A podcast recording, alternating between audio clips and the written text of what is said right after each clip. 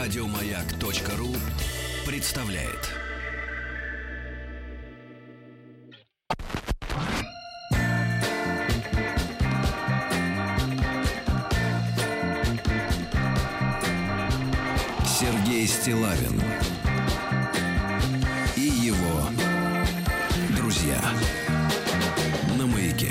Что же, товарищи, доброе утро. Сегодня, интересно, пришел вовремя Тим Керби. Это о чем-то говорит. Здравствуйте, Тим. Доброе утро. Доброе утро. Вот видите, какой вы вежливый. Активный, доброе утро. Здравствуйте, Владик. Ну, Ну, это нам- американское утро, самое доброе, самое свежее для вас. А просыпаться не хочется под такое, брат. Нет, Сергей смотрит на меня и видит, что пока я так говорю, мои глаза закрыты. И я падаю со Да, стола. это большая ложь, да. Да, Стулья. Ребятушки, вчера мы читали интереснейшее письмо, даже знакомились с содержанием э, уважаемого доктора Добина, украли у него, можно сказать, минут 15 жизни. Я напомню краткое содержание, потому что пришло, пришел отклик на прочтение от автора. Да что? Продолжение, да. Там история такая, что Алексей из Самары, 34 лет, 10 лет жил с женщиной, Мгм. которая постоянно ходила налево. Вот обычно говорят, мужики ходаки. Нет, бывает и по-другому. То есть наоборот. Вот, а он ее так любил. И всяк, всяко-всяко любил. И, наконец, 10 лет терпел, и ему а, а, ос- осточертело. М, Вот, он с ней расстался. Она тут же вышла замуж за какого-то молодого хмыря. И теперь в любовниках оказался Алексей. И ходит к своей бывшей подруги дней суровых. И подруга э, на вопрос, почему ты изменяешь, он задавал ей этот вопрос, когда она стояла на коленях и плакала. Вот, ну и не могла ничего ответить в этот момент. Вот, но он ей как собаке, да, как собаке задавал этот вопрос, ты почему мне изменяешь? Она, когда наконец... Махни э, головой. Наконец, когда, да, э, э, освобождалась от обязанностей, говорила, что, во-первых, э, у нее было, было плохое детство, и, во-вторых, что ей никто в этом детстве не говорил, Не что рассказал. изменять плохо. Ну, просто вот ей очень хотелось. Разноб... Разнообразие. И вот мужчина вместе с вами, друзья мои, вчера э, послушал свое сочинение.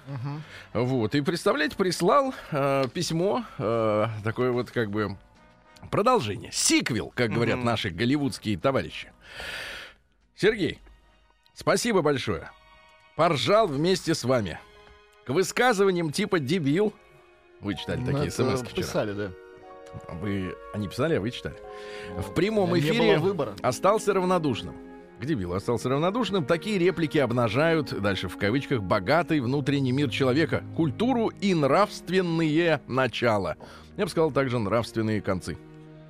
Увы, мы живем в обществе агрессивно настроенных друг к другу людей. В большинстве случаев, где понебратство — это норма. Отношения между членами человеческого общества Женщина, наверное, сейчас думает, господи, какой же зануда. Но мы, но мы по-другому смотрим на эту вещь. Философ.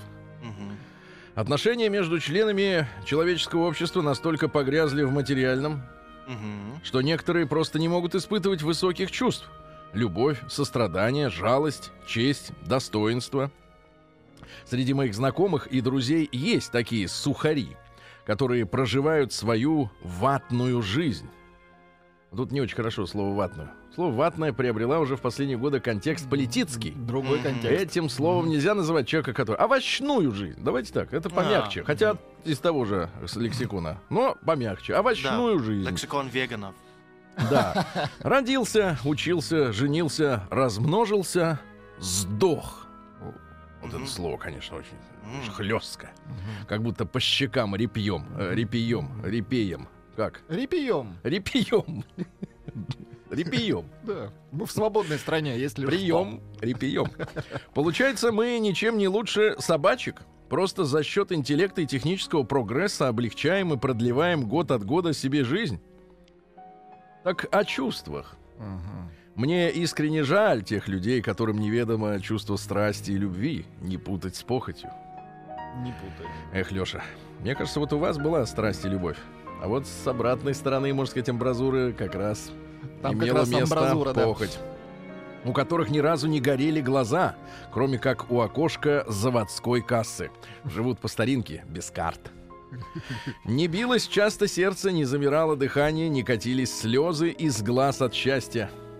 Интересно, у девушки, которая стояла на коленях, у нее от счастья катились слезы или просто от того, что дышать было нечем? Это были не слезы. Тихо. не надо, не надо прозревать так поздно. А возвращаясь к нашей основной теме, хочу дополнить, пишет Алексей. Доводилось мне трудиться в большом разновозрастном мужском коллективе, в котором частенько поднимались темы о бабах, в которых мужчины делились опытом и переживаниями. Оказывается, женская измена не столь редкое явление, которое приводит и к разводу в том числе. Один парень рассказывал, что его жена неоднократно участвовала в групповушке. А ну-ка, Владик, а ну-ка на, на А вдохе. почему без него? Да я, не то, уже- да я не то хотел именно, чтобы вы Просто если это уже командный спорт, то почему не Командный б- брать его тоже Мы собой? команда. Мгм, Да. Командный спорт. Близкая команда. Дальше читаю.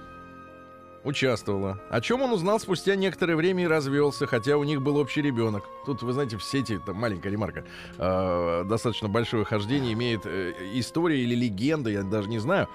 Ведь интернет такая вещь, можно верить, а можно и на столик поделить, и, не, и забыть. Но э, байка о том, что жил да был в Омске, в нашем любимом городе, откуда столько новостей всегда. Э, Капитан дальнего плавания, Так. который однажды вернувшись, вдруг что-то он прозрел и понял, что все его пятеро детей родились, пока его не было э, в Омске. Ну, то есть Да. и, и родились, и, и, Понятно. Мгм. и за- зачались, так скажем. да. Но здесь другая история. Так вот, э, э, о чем узнал, значит, и у них общий ребенок. Я просто хочу предостеречь, пишет Алексей. Очень хорошо. Вот, наконец, совет Ага. вам всем Давайте. тем, которые его называли дебилом. Я просто хочу предостеречь самоуверенных самцов и мачо в том, что нужно быть более бдительными и не столь самоуверенными, тем более в наше время эмансипации, когда женщина все сильнее перетягивает на себя одеяло. Доктору, мы же доктору вчера читали это письмо, спасибо за понимание, он немного приоткрыл завесу непонимания сложившейся ситуации. В действительности все намного сложнее, и он был прав, когда сказал о моей детской обиде и ее, женщины, подсознательной агрессии. То есть женщина изменяет, это агрессия. Да. Это уже слишком лично, я не буду вдаваться в подробности, но в детстве действительно данные факты имели место быть. Да и в самом деле детские психологические травмы могут очень сильно помешать человеку в жизни, в принятии адекватных решений. Так теперь у доктора хотелось бы узнать, как это лечить. Но это уже через неделю. Через неделю. Если да, то каким образом и кому идти или все-таки алкоголь? Нет, вы медикаментов очень много. Вы знаете, я вот, соответственно, не доктор, но я уверен, что э, он обязательно нам скажет э, о том, что никогда не заменяйте лечение алкоголем. Конечно. Никогда. Друзья мои, ну и чтобы вы понимали глубину рассуждений действительно вот обывателей. э, вчера, вы знаете, человечество отметило, скорбя, 180-летие со дня э, дуэли Пушкина с Дантесом. И э, я вчера буквально перед сном уже нацарапал пару строк в Инстаграме. Я написал, что, э, сказать, интриган Дантес убил великого человека. И в одном из комментариев, уже утренних, Так. я прочел сегодня следующие строки. Я хочу, чтобы вы понимали, в каком обществе, среди, которых, среди каких людей мы с вами живем. Пишет человек в бейсболке на голове, в вашей поганой американской шапке. Мгм. Ага. Ну, спортсмен, наверное. Дантес Пушкина ранил, Сергей, а не убил. Вследствие ранения Пушкин умер у себя дома. Ясно? Вот так.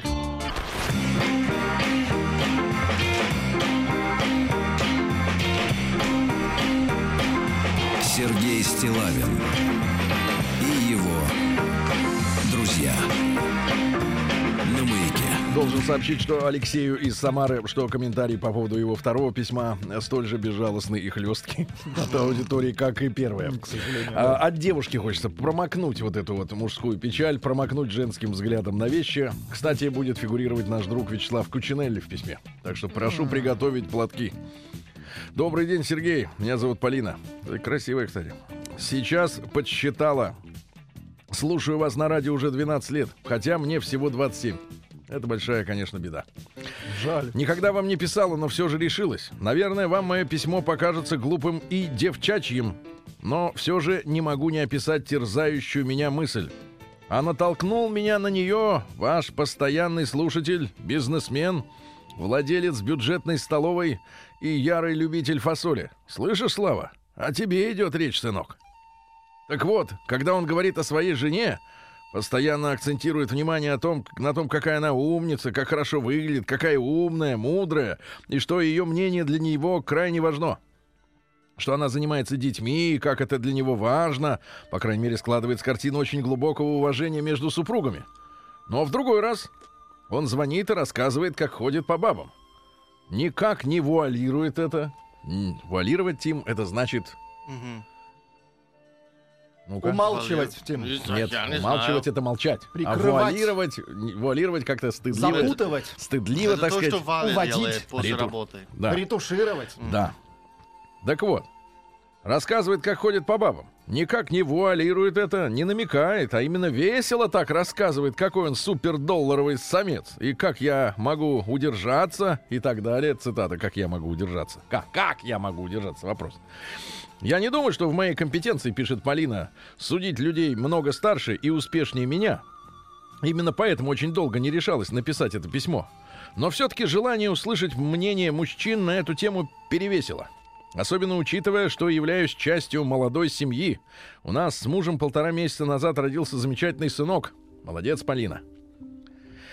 И я, пишет она, очень хочу, чтобы у вас всегда все было хорошо, чтобы любили друг друга, чтобы уважали. Не у нас, у них. У нас не хочет. Хочу, чтобы мой мужчина добился успеха в выбранном им деле, и он действительно делает успехи. Хочу реализовываться как мать. Мгм. И наладить свое маленькое дело. Хочу, чтобы наш сынишка вырос в правильном, с правильным пониманием об отношениях мужчин и женщин. В частности, об уважении друг к другу. И вот тут мы возвращаемся к Кучинелли и его бабам. Кстати, это его настоящая фамилия? Нет, это Полина, не фамилия. это не фамилия, это бренд, э, который он особенно любит э, за- закупать. Чтобы потом в нем э, есть фасоль. Купаться. Да. Кстати, это его настоящая фамилия? Если да, то тогда совсем грустно. Да нет, не, не совсем. О каком уважении к супругу, к супруге может идти речь, если человек звонит, мне даже хочется сказать, звонит, на федеральную радиостанцию рассказывает о своих похождениях по сторонам на всю страну? Это так гнусно и оскорбительно звучит, даже для меня. А чего уж говорить про его женщину? Ведь это слушают ее и его друзья, дети, возможно, друзья детей, и видят, как строятся отношения в их семье. Даже если она нашла в себе силы относиться к этому философски, то как же быть с общественным мнением? Считаю, что независимо от ее отношения к данному явлению, сам-то, как он об этом рассказывает, является это ли оскорблением ее чувств, ее материнства? И откуда это берется в мужчинах, Сережа? От денег? Может, тогда ну их эти деньги? Проживем как есть?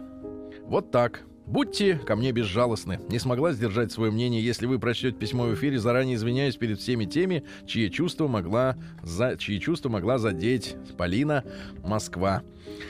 Полина, вы как девушка молодая, относительно 27. Хотя, конечно, для кого-то это уже и, в общем-то, да. А, Зрелость. Я скажу так, что, конечно, в письме есть многие противоречия. Вы вот очень хотите, чтобы вас, ваш мужчина был успешным. А в конце письма пишете, а может быть, ну их, эти деньги. А, может быть, ваши лично деньги и ну их. А вот как же мужчина, как же он будет вам, э, пускай не Кучинелли, пускай не, извините меня, Ларри Блу, а что-нибудь менее существенное. Но как вы без этого проживете как женщина?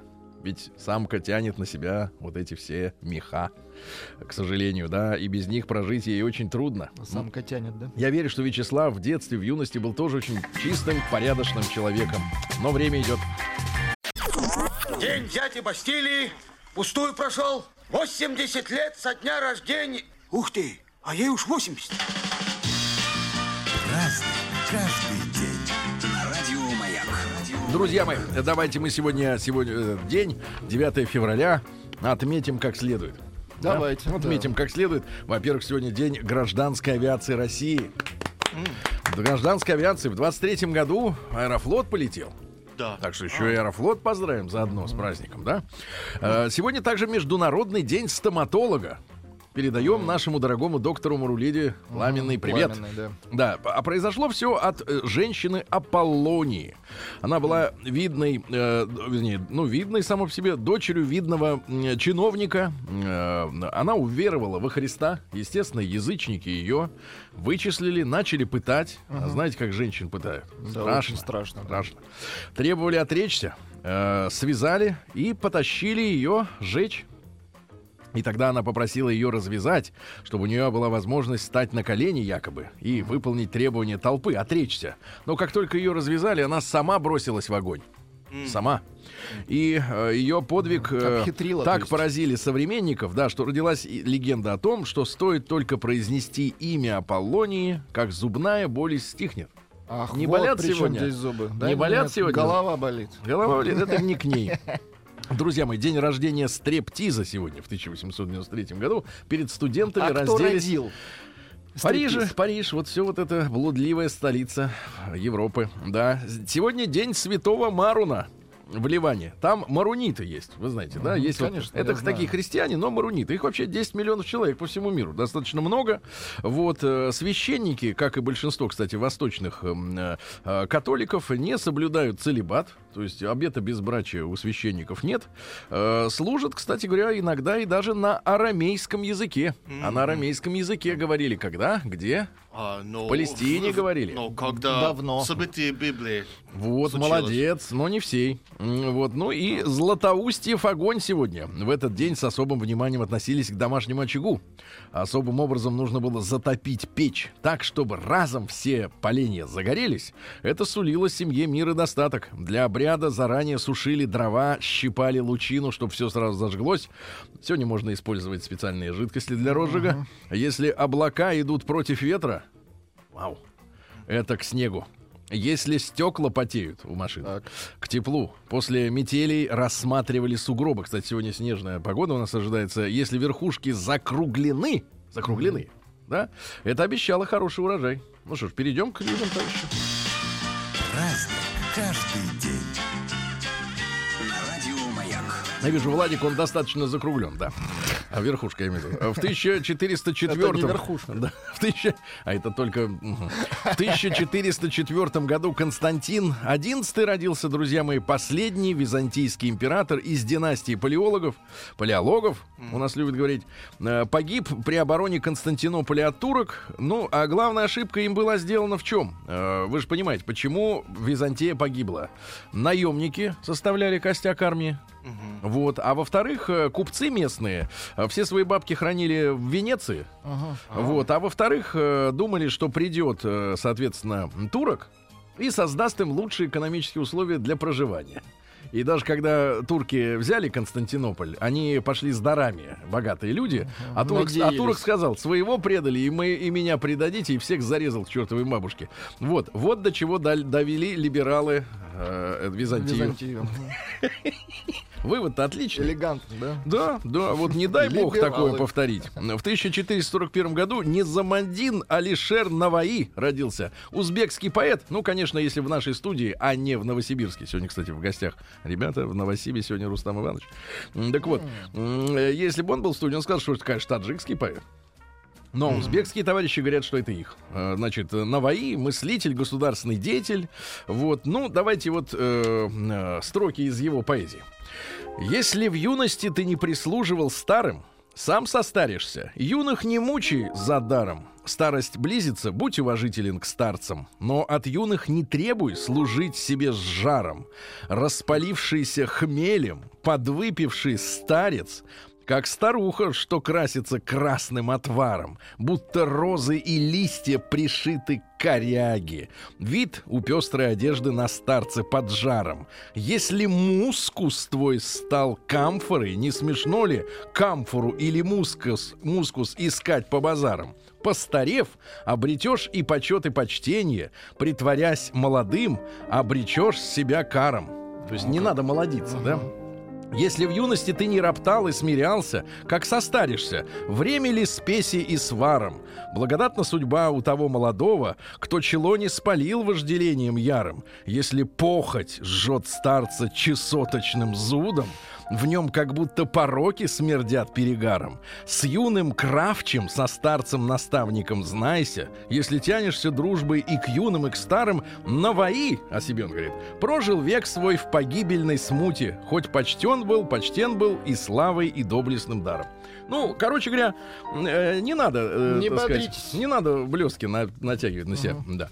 А В 1667 году Андрусовское перемирие, Андрусовское, между Россией и Польшей, завершившее русско-польскую войну очередную. России были возвращены Смоленское и Черниговское воеводство. Вы знаете, да, сейчас Чернигов это Украина. Признано воссоединение с нею левобережной, кстати, Украины. Передан на два года Киев.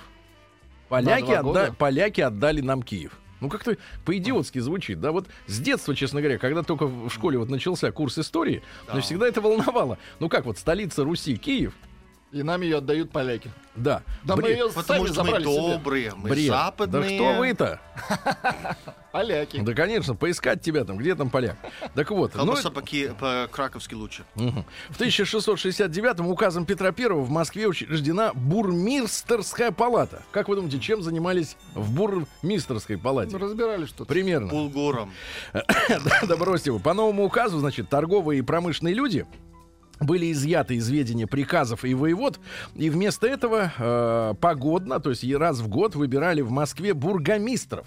Бургомистров, составлявших бурмистерскую как раз палату, иначе ратуша, на западный манер ратуша. Это учреждение занималось судом, значит, судило купцов друг с другом, ну, то есть арбитражный суд, да, управляло сбором всех окладных э, доходов и разных э, пошлин. И одним из э, выбранных бурмистров в течение месяца по очереди были, один из них был председателем. И во всех городах, вот, также, так сказать, они занимались судами, э, занимались таможенными пошлинами, ведали кабаками, кстати говоря, где продавали питья. Вот, и за образец нового самоуправления в торговле и промышленном сословии Петр взял европейский муниципальный городской строй. Ну, он много насаждал у нас, да, западных. Кого? Вот э, Тамошнего. одной из э, ельцинских, да, историй. Вот у нас есть муниципалитеты. Когда-нибудь обращались к помощи ми- муниципалитета? Там сидят люди, они зарплату получают. В принципе, что-то И мы решают. им платим, да. А вы вот не хотите туда сходить? Я схожу вот прямо сейчас. Вот сходите в муниципалитет. В 1762 году в недолгое правление, кстати, мы же, э, когда вступили, как это появился-то, муниципалитет, это навязанная Европой э, нам э, система для того, чтобы мы вошли в совещательный орган Евросоюза, где мы сейчас не появляемся, потому что они нас, соответственно, лишили права голоса Мгм. после 2014 года. Да, так надо и муниципалитет, значит, сворачивать, правильно? Ну, пришло время, да. Ну, раз они нас не пускают, так что мы все это будем тянуть, эту всю лямку? М, В 1762 году в недолгое правление Петра III был принят ряд, ряд мер по прекращению преследования старообрядцев. И вот в этот день генерал-прокурор Глебов объявил Сенату именной указ, что государь позволяет бежавшим, опять же, в Польшу, в место, где рассадник был революции. Ага. Вот и другие, и другие заграничные страны э, объявил, что раскольники могут вернуться в Россию, поселиться в Сибири, вот, э, ну подальше от э, Москвы с Питером, но все равно вернуться могут, и никто их преследовать больше не будет. В 1773-м Уильям Генри Гаррисон родился, девятый президент США. Он всего месяц был на посту, не успел нагадить. Что за Гаррисон? Что за Гаррисон? Гаррисон Форд знаем, а это, Ну это мы да. не знаем. Ну, президент, кажется. Вот, а дело в том, что... в- Один из очень скучных Да. в 19 веке. Да, а дело в том, что... выгнали. Дело в том, что, ну как выгнали, по миру? Не, Э, В ну, день присяги была 4 марта очень холодная ветреная погода. Президент должен был показать, что он несгибаемый герой, как и 30 а, лет да, назад. И он эм, Простыл. э, Да, да, говорил очень... И вот Два ангина, часа, и вот все. два часа болтал языком. Это была самая длинная речь в американской истории. Стоял дождем. на ветру без шляпы и без пальто. Простудился, заболел воспалением легких и умер. Но Всё. зато сказал самую Хорошо длинную речь. сказал. Единственное, что сделал, сказал самую длинную Жаль, речь. да. видео не было. Вот Да, да, да. Ну и, кстати, внук Гаррисона, Бенджамин, тоже был президентом США э, уже в 1889-93. И увидев в день присяги, э, что идет проливной дождь, он решил не повторять трагической ошибки дедушки. И э, охранник держал над ним зонт. Э, И говорил он поменьше гораздо. А в 1783-м Василий Андреевич Жуковский родился. Поэт. Вообще он был незаконно рожденным сыном помещика Афанасия Ивановича Бунина, не путать с автором, и пленной турчанки Сальхи. Красивая была девка. Привезли ее, соответственно, после русско-турецкой войны. Красоту привезли. подарок. Да, ну и, соответственно, э, вот и вырос Жуковский, талантливый человек, наш э, друг был Пушкина. Товарищ, да. Ну и вы знаете, что а, он придумал текст русского гимна «Боже, царя храни». Давайте-ка мы, да-да, давайте-ка немножко.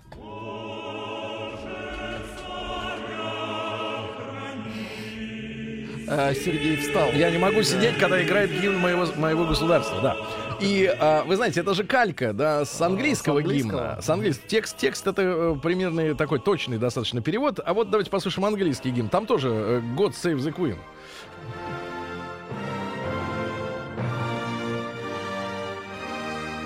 Не, ну, у нас быстрее петь начинают, быстрее, да. Лучше, лучше, быстрее. Что там тянуть? Не надо Не петь. надо подпевать, Это- вы вообще поляк. это ваши враги. Враги твои, забудь эту чушь. В 1844-м Анатолий Федорович Кони родился. Э, Не лошадь, а кони. Вот, юрист. э, И вы знаете, да, советская историография этим человеком восхищалась, что он богатый человек, в принципе, умница. М, Взял, да и начал защищать Веру Засулич, террористку, которая убила из пистолета петербургского градоначальника Трепова. Вошла в кабинет, застрелила мужчину. Уже само по себе преступление, а он ее, соответственно, перед присяжными э, взял, для, да и отмазал. Значит, э, что касается э, его, э, так сказать, жизни после революции, он до 27 года, ведь дотянул. А, И там история какая, что декретом о суде сразу после революции была ликвидирована существовавшая судебная система, в рамках которой этот чувак-то и, работал. грубо говоря, да, работал. Ну и э, он всю жизнь посвятил на развитие этой системы. Большевики сказали, все, больше не нужна эта система нам, мы так жить больше не будем. Ну и чтобы выжить в первые годы революции, э, которой он всячески помогал при своей, так сказать, во время своей карьеры, он обменивал хлеб, э, э, хлеб на книги из своей библиотеки, которую с 52 года собирал. Какая пощечина человеку, да, который вот нарвался на то, за что боролся. И с приходом советской власти он попросил встречи с Луначарским, нашим министром там, культуры, и, а, вернее, простите, министром образования. И он хотел э, предложить свои услуги, а тот говорит, да нет, брат, нам твои услуги больше не нужны. Ты свое сделал, сиди, доживай. Ну, вот. ну и в 24 году торжественно отметили 80-летие его, советская власть, дали ему усиленный паек, колбасы отвалили, масло. Ну и читал лекцию в холодном нетопленном зале э, Дома ученых. Опять же, как и ваш американский тот президент, заболел воспалением легких, ну и помер, да. И никогда, говорят, не был женат. Э, Первой любовью его Толика была Наденька Морошкина, с которой он познакомился в Харькове. И в переписке родственников уже обсуждалась возможная свадьба, но врачи предсказывали девушке недолгую жизнь. И по словам самого Толика, он не мог быть ничьим мужем при крайне расстроенном здоровье. А, это ему предрекали недолгую жизнь. И, соответственно, а, с другой своей э, любовью, с любовью Григорьевной Гогель, вот, многие э, годы поддерживал дружбу и вел переписку, но не более того. А вот, может быть, если бы э, с женщиной бы зажил бы, счастливо, да? Так, может, и не пошел бы, черт корявый, э, террористов защищать, да. День дяди Бастилии пустую прошел. 80 лет со дня рождения. Ух ты, а ей уж 80. Разный, Ну что же, про Толика Кони поговорили. Вильгельма Майбаха сегодня вспомним, ребят. 9 февраля 1846 году родился инженер и главный мерседесовский дизайнер в начале 20 века. Но сегодня Майбах это торговая марка просто удлиненной версии с-класса на данный момент. Может быть, впоследствии что-то изменится. В 1874-м В- Всеволод Эмильевич Мейерхольд родился, театральный режиссер, новатор. Новатор. То есть вот они все что-то устали как бы от... э, Вот сейчас мы тянемся, да, к классическому искусству. Какие очереди на Серова? Какие очереди на лабутанах выстраиваются, можно сказать, за искусством, да? Э, Серовых два. А какого из них? Э, Трое вообще их. Художник, э, Ах, певец худ- да, вот на и художника, наверное, очень. плесун из группы дискотека авария. Еще есть третий. Не, про него не забывайте. Кстати, очень вменяемый мужчина. Э, Что касается Мейерхольда, да, то есть версия, почему его э, расстреляли. э, Почему его, в принципе, э, привлекли по 58 статье? Но это версия скорее. А, Потому что в 23 году он создал новаторский спектакль «Земля дыбом», э, который посвятил первому красноармейцу Троцкому. А поскольку Троцкий как-то вот э, он оказался гадиной, то в принципе надо было немножко, э, знаете, уж, сли- уж слишком Троц, Троцким, э, п- так сказать, восхищался. Уж слишком. Нельзя было так. Что были и другие красноармейцы, Сталин, например. В 1880... Красноармеец, да. В 1885-м Альбан Берг родился, австрийский композитор. Дайте-ка нам мужчину немножко. Вот и сейчас, да, вот приезжаешь, Новатор. приезжаешь в Австрию, красиво, а что за люди, непонятно. И вот музыка такая же, да, какая-то вот без вот стержня. М, Шоколада. Плавает по, кла- не по клавиатуре, шоколада. плавает. Да, да выключите, муть. В 1887-м Василий Иванович Чапаев, э, ну вы знаете, да, герой. А Что касается личной жизни Василия Ивановича Чапаева, ему же припис, предписывает Санка, пулеметчица якобы, да. Но нет, он познакомился еще в 908 году с 16-летней Пелагеей. На ней женился, они прожили 6 лет. Э, До войны прожили, да. У них родилось трое детей, ну а затем война ушла на фронт. М, Пелагея пожила в доме его родителей, потом ушла вместе с детьми. Ну и в начале 17 года Чапаев как-то заехал погостить э, к родителям, забрал у Пелагеи детей, вернул их в свой дом. Ну а вскоре от ран умер его товарищ Петр Кишкерцев.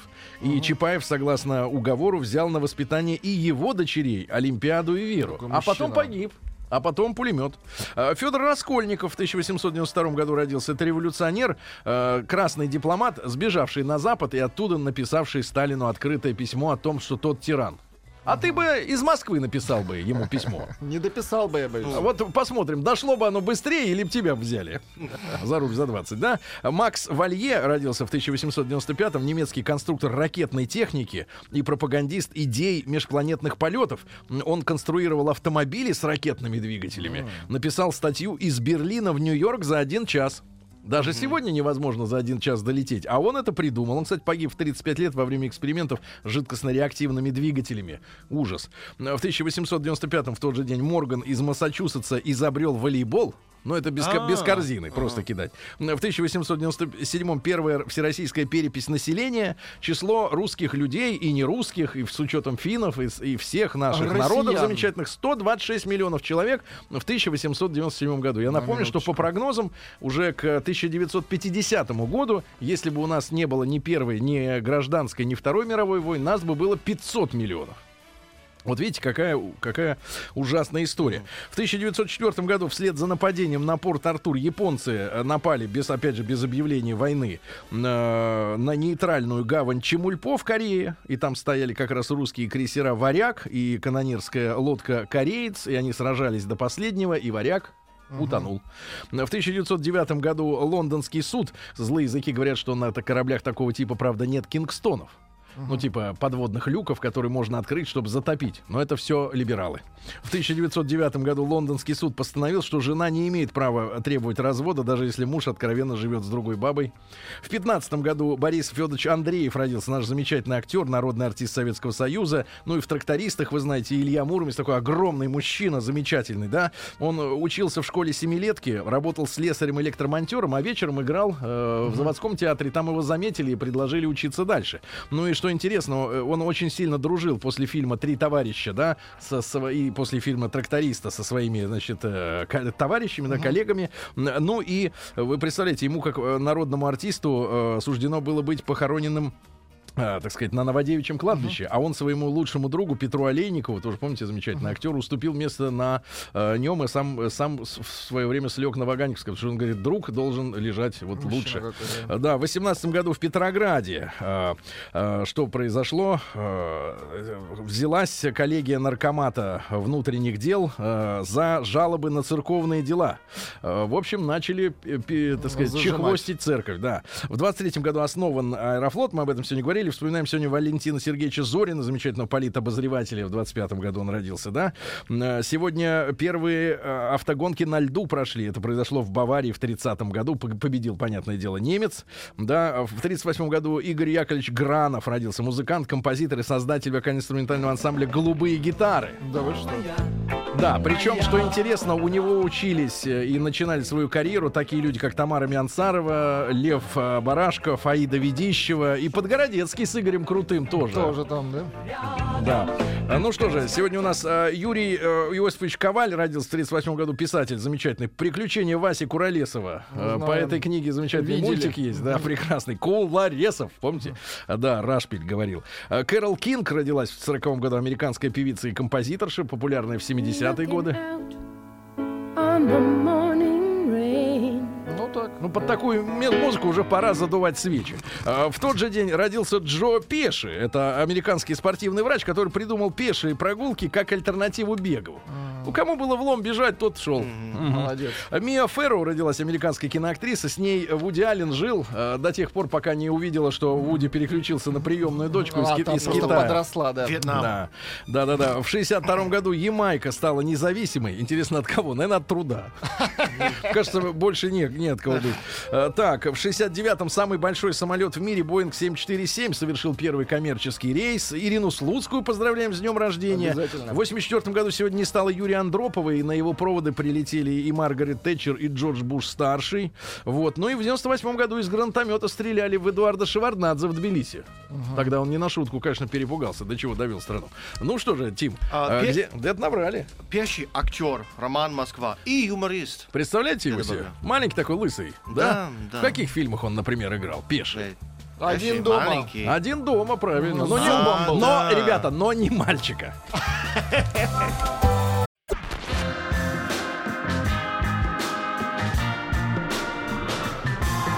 Сергей Стилавин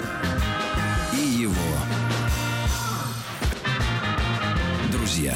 Так, ребятушки, доброе утро вам еще раз. Всем добрый день. Прекрасная, утренняя, ни к чему не обязывающая песня. Люди спрашивают, э, с- сколько недель будет э, находиться в Новосибирске Рустам Вахидов.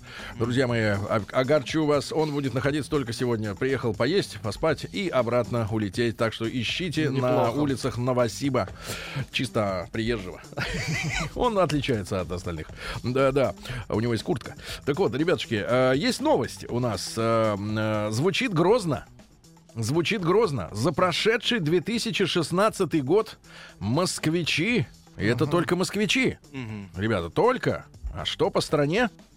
Переплатили более 62 миллионов рублей за услуги жилищно-коммунального свойства. О. Доколе? Я Грабеж. достаточно уверенно сказал. Да. Доколе... Доколе? Эта фраза, она как бы вот с одной... Такая мощная. Это не имя, да. Да-да-да. Значит, э, Мосжилинспекция. Есть такая организация, не знаю, есть ли в вашем регионе такая контора, но у нас есть, и поэтому мы счастливы. Ну, по крайней мере, счастливы узнать, что переплатили. А, Значит, поступило 14 тысяч жалоб граждан на проблемы, связанные с оплатой жилищно-коммунальных услуг. Это на 13% больше, чем в 2015. То есть ситуация-то не улучшается. 23% обращений содержали жалобы на порядок уплаты услуг ЖКХ в целом или несогласие с задолженностями. Ну и основная масса обращений касалась вопросов э, по оплате водоснабжения и отопления. И в результате разбирательств, то есть люди там работают, честные люди, э, подтвердилось, э, правда, всего лишь менее 10% жалоб на некорректность, остальные просто стяжательством занимались. Ну и чаще всего управляющие организации жилищные объединения завышали объемы потребленных ресурсов за отопление, за, за водоснабжение, особенно если у человека не стоит счетчик, они, соответственно, с него И тянут. давай приписывать. Сами сливают в подвал, видно, горячую воду. А ты плати. Шиш. Так вот, э, по выданным Мосжилинспекторам, Мосжилинспекции предписаниям управляющие организации э, провели перерасчет. И получилось 62 миллиона рублей, ребята. 62 миллиона рублей. Ну, э, и в частности, вот крупные такие э, цифры. Э, вы все теперь знаете, что в Москве есть район Чертанова. Оттуда боль- бар- борцы с пришельцами э, из Чертанова, да. Но, но Чертановых э, много разных. Есть, например, Северная. Вот. Э, И там э, осенью прошлого года Мосжилинспекция добилась выплаты 15 мультов жителям одного лишь дома, одного лишь дома в Северном Чертаново за то, что, соответственно, вот управляющая компания криво, а я скажу так, что что значит криво? так сказать, э, криминально посчитала. Это воровство. Это воровство, да, правильно. Посчитала, так сказать, э, э, суммы за отопление. Да, только за отопление. Вот. Такая вот история, ребят. Давайте мы сегодня э, об этом поговорим. Э, М1 на номер 5533. Э, ну, давайте, что ли, э, так сказать, сузим конкретно. Э, М1 на номер 5533. Вы довольны? Сейчас у нас зима снежная достаточно. Привет, Сочи. Э, вот, зима снежная. Э, вы довольны тем, как в вашем э, дворе, рядом с вашим домом, убирают снег? Вот, М2 нет. Почему, значит, мы сконцентрич... сконцентрячимся сейчас на этом, друзья мои, позвольте простить меня жаргонный. Вот, потому что, э, помните, некоторое время назад всплыла история, что э, в сети появилось видео, э, когда э, просто очевидец заснял э, катающиеся по двору э, трактора без навесного оборудования. Без щеток, без ковшей. Просто вот по парой ездят э, по двору трактора дизельные. Целыми днями ездят, и после этого э, появилось сообщение, что э, значит, трактористов тут же уволили, их начальника уволили. Э, вот. А секрет-то кроется не в этом, а в системе. А система-то заключается в том, что на тракторах стоит э, датчики ГЛОНАССа. Соответственно, есть, э, есть нормы объездов. И если трактор стоит, э, датчик ГЛОНАСС стучит э, куда надо, что трактор стоит. Соответственно, зарплаты А, нет. а он должен ездить, э, да, этот трактор. И вы знаете, я думал, что это действительно единичный случай до тех пор, пока вот несколько дней назад заезжал к дочке, вот, а ее бабушка мне рассказывает, что Игорь, ты у нас по двору ездят парой э, такие же тракторищи и просто без всякого навесного оборудования. Мне кажется, это, это скотство, во-первых, по отношению к расходу горюче-смазочных материалов. Вот, потому что, мне кажется, э, э, так сказать, а, а, не должно быть, э, не должно быть идиотизма в самой системе. Правильно? Если нечего убирать, то нормативы должны пересматриваться. Э, Зачем ездить, если убирать нечего? Другое дело, что э, в том же дворе, вот где у меня дочка живет, э, огромные сугробы на парковке между машинами. Некоторые даже парковочные места, где могли бы стоять машины, завалены огромными там, Сугробом. ру- ростом там метр, метр полтора, может быть даже больше, сугробами, да. И их никто не убирает. И понятно, что их трактором не уберешь. Потому что они как бы вот лежат на асфальте, вот на тех местах, где могли стоять машины. И, и мне кажется, этой зимой это особенно стало очевидно, потому что вот прошлое я такого, э, в принципе, может быть, снега меньше было. Черт, знает. Может может быть. быть. в прошлом году снег весь ушел в Омск, Э, вот, но в этом году как-то меча обратку включили и снега много. Я лично недоволен э, тем, как э, вот обстоят дела с уборкой во дворе дома. Абсолютно. То есть одно дело, ты живешь там сам у себя лопатой гребешь, ты делай, что хочешь. Но если жильцы дома, я так понимаю, управляющие компании оплачивают порядок в своем дворе, то они имеют право, ну, хотя бы, хотя бы... Задать вопрос. Хотя бы перекинуть эту кучу на газон. Правильно, ребята? М1 на 05533. Вы довольны тем, как убираются? Давайте так. Вы довольны тем, как убираются в этом году? Снег в вашем э, дворе. М2 недовольны. Вот давайте вот так. М1 довольны. Не... И примеры, да, как у вас обстоят дела, ребята, обязательно пишите в смс-ках. Э, Тим, отдайте, пожалуйста, Владику э, Вайбер. Э, плюс 7967 Есть 103 уже 5533. чудесное сообщение. Да, плюс 7967 103 5533. Э, Тим читает ваши WhatsApp сообщения, Владик и Вайбер. Значит, обязательно пишите, из какого вы города, да, ну, как у вас обстоят дела. Ну, и если есть э, конкретные факты перерасчетов каких-то, да, когда схватили за руку этих э, людей, да, давайте называть их мягко по-дружески жуликов. А, Вот, схватили жулика за, за руку. А сколько удалось денег вернуть? Ну и вообще, как ситуация с переплатой? Давайте Диму из Брянска послушаем. 37 лет. Дим, доброе утро. Доброе утро, ребята. Димочка, как у вас с уборкой снега во дворовой, так сказать, зоне? Значит, дом новый, вот вторую зиму я в нем живу. Да. Значит, если первый год, первый сезон зимний убирали, Какой, убирали бы, какой вопросов не было. район сразу, чтобы наметить, так сказать? Советский район, центр города, скажем так, от площади Ленина. Да. Это всегда везде центр, ну, буквально Ну, 300 понятно. метров. Так. Вот. Но в этом году просто нас засыпало. Я, у меня, скажем так, эм, джип, я еще проезжаю среди этих э, всех сугробов, но Мгм. э, те, кто э, на седанах, я прямо не знаю, как они ездят. В общем, это э, управляющая компания кинула, в общем, никакой уборки нет, посыпки солью нет, хотя все, по- в принципе, Мгм. большое большинство э, все пра- платят исправно, все эти услуги коммунальные, но вот, скажем В этом так, году очень беда. плохо обстоит. Брянск, этом беда. Брянск, советский район. Да, понятно. Ребята, М1 на 05533 довольны, как убирают в этом году снег рядом с вашим домом. Э, М2 нет, недовольны. Давайте Ваню из Москвы послушаем. Ванечка, доброе утро, дорогой. Доброе утро. Слушайте, они не только зимой, они летом катаются. Я сколько раз наблюдал, э, э, катаются на поливалке и не льют ничего. Это что ж такое? Знаете, вот по Причистинским переулочкам, вот они туда-сюда крутятся, вот, то же самое ГЛОНАСС. Это абсолютно, ну, понятно, что, как бы сказать, денежки за это капают. А, в этом году, Сергей, да, вот это вот э, собирание снегов какие-то, они теперь перестали его закидывать как бы на скверики. Мгм. Это какое-то новое веяние. И по всей Москве скребут снег и куда-то его увозят. Я не знаю, мне кажется, Воруют. естественно, естественно, он таял. Не, ну просто сколько это же денег, представляете? Это очень да? много Он- денег. Снег дорогой. Да, Снег Да, конечно. золото, его в снег Омск, у нас в станет Омск- золотым. в Омск отвозят, да. Хорошо, Да. ребят, значит, М1 на номер 5533. Э, Этой зимой довольны, как у вас убирают снег. М2 нет, недовольны. И сообщение от вас, как идет, идет работа, как э, перерасчет ЖКХ происходит. Плюс 7967 103 5533. Ваше сообщение сразу после новостей.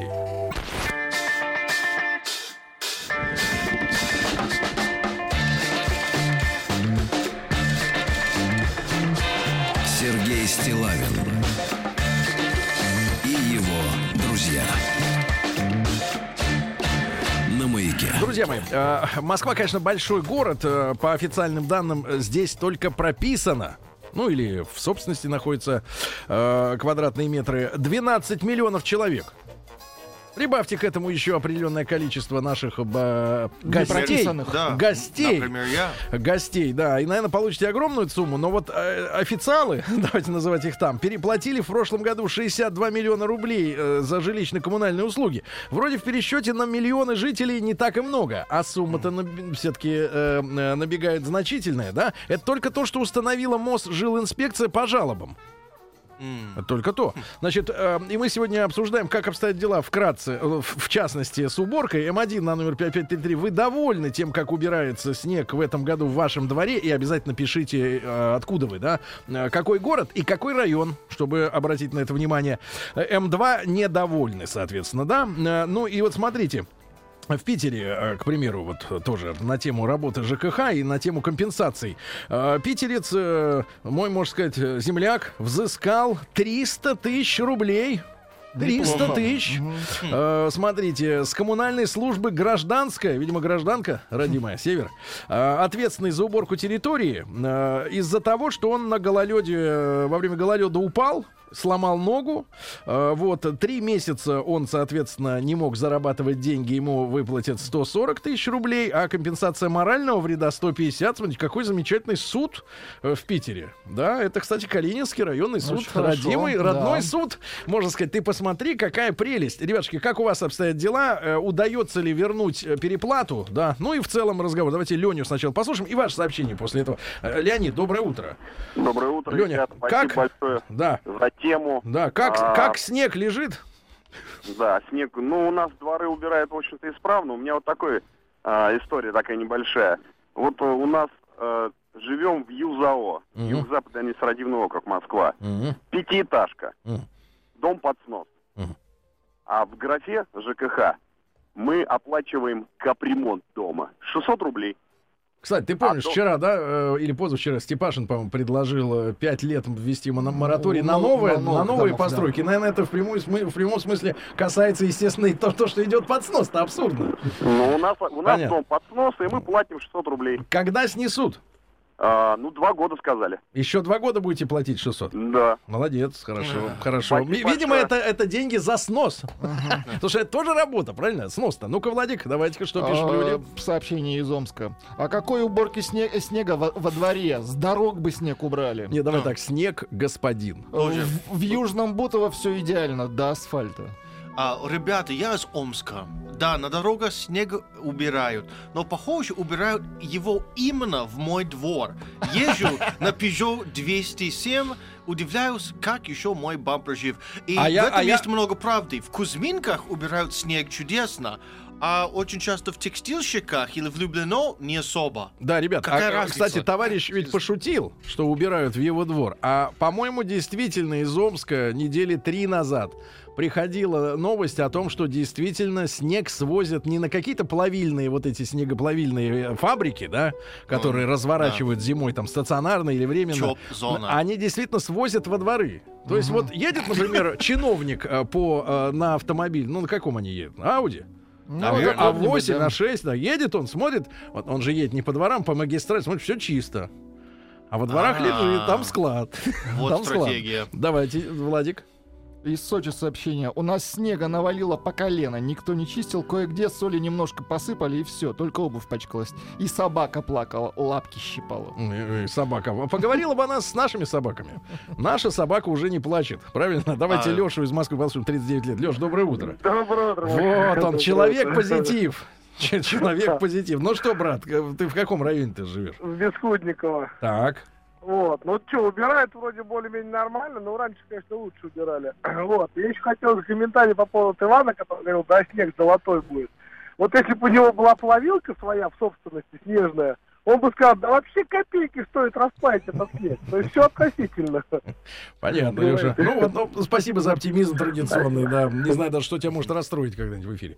Э, Я живу в поселке Тульская область. Клещами из чиновников вытащил информацию. Оказывается, чистить улицы на нашем поселке должны пять раз в месяц. И чистить не на ширину лопаты трактора, а на всю ширину дороги проезжей части.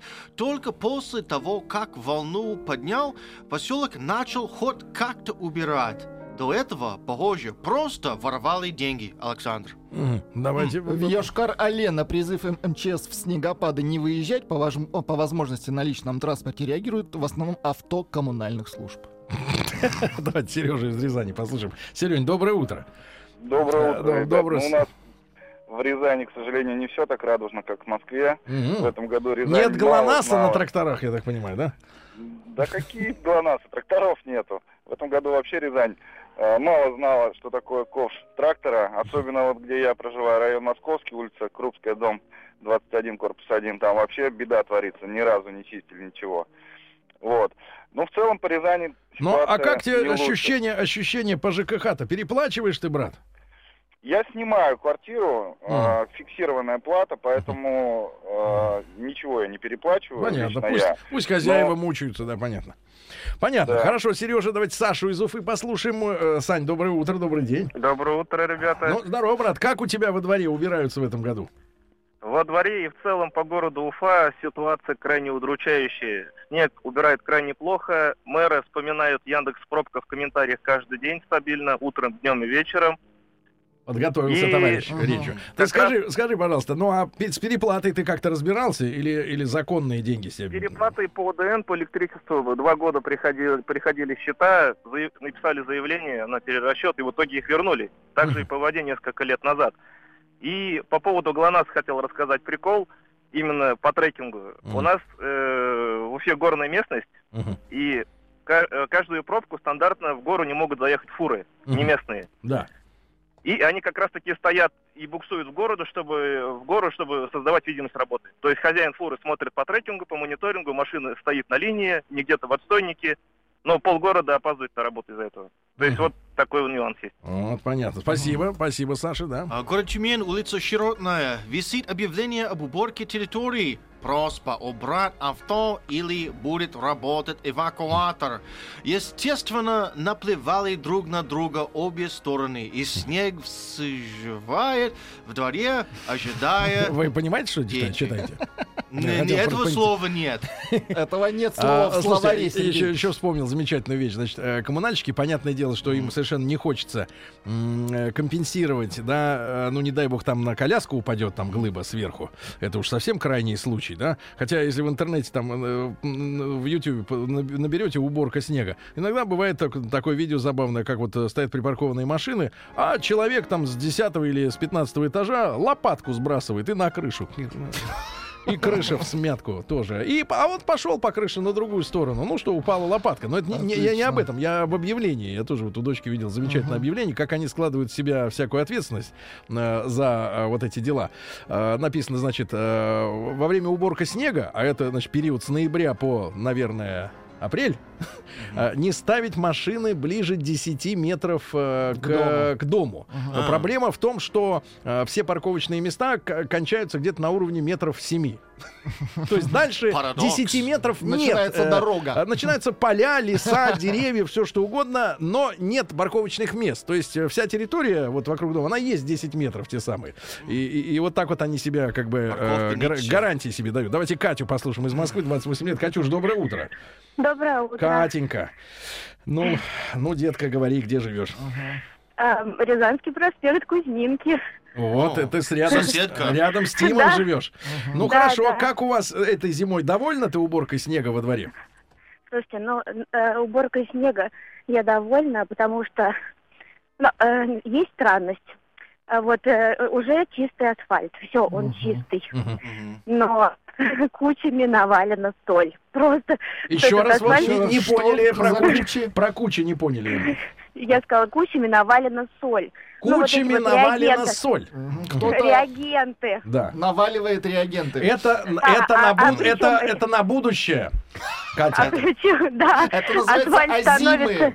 Асфальт становится белым, а причем рядом есть дорожки, которые состоят из просто э, глыб льда, по которым ходят люди. э, в Давайте, давайте метро. ваш, э, ваш, э, вашу жалобу примем в рубрике «Не туда навалили». Правильно? Не туда навалили.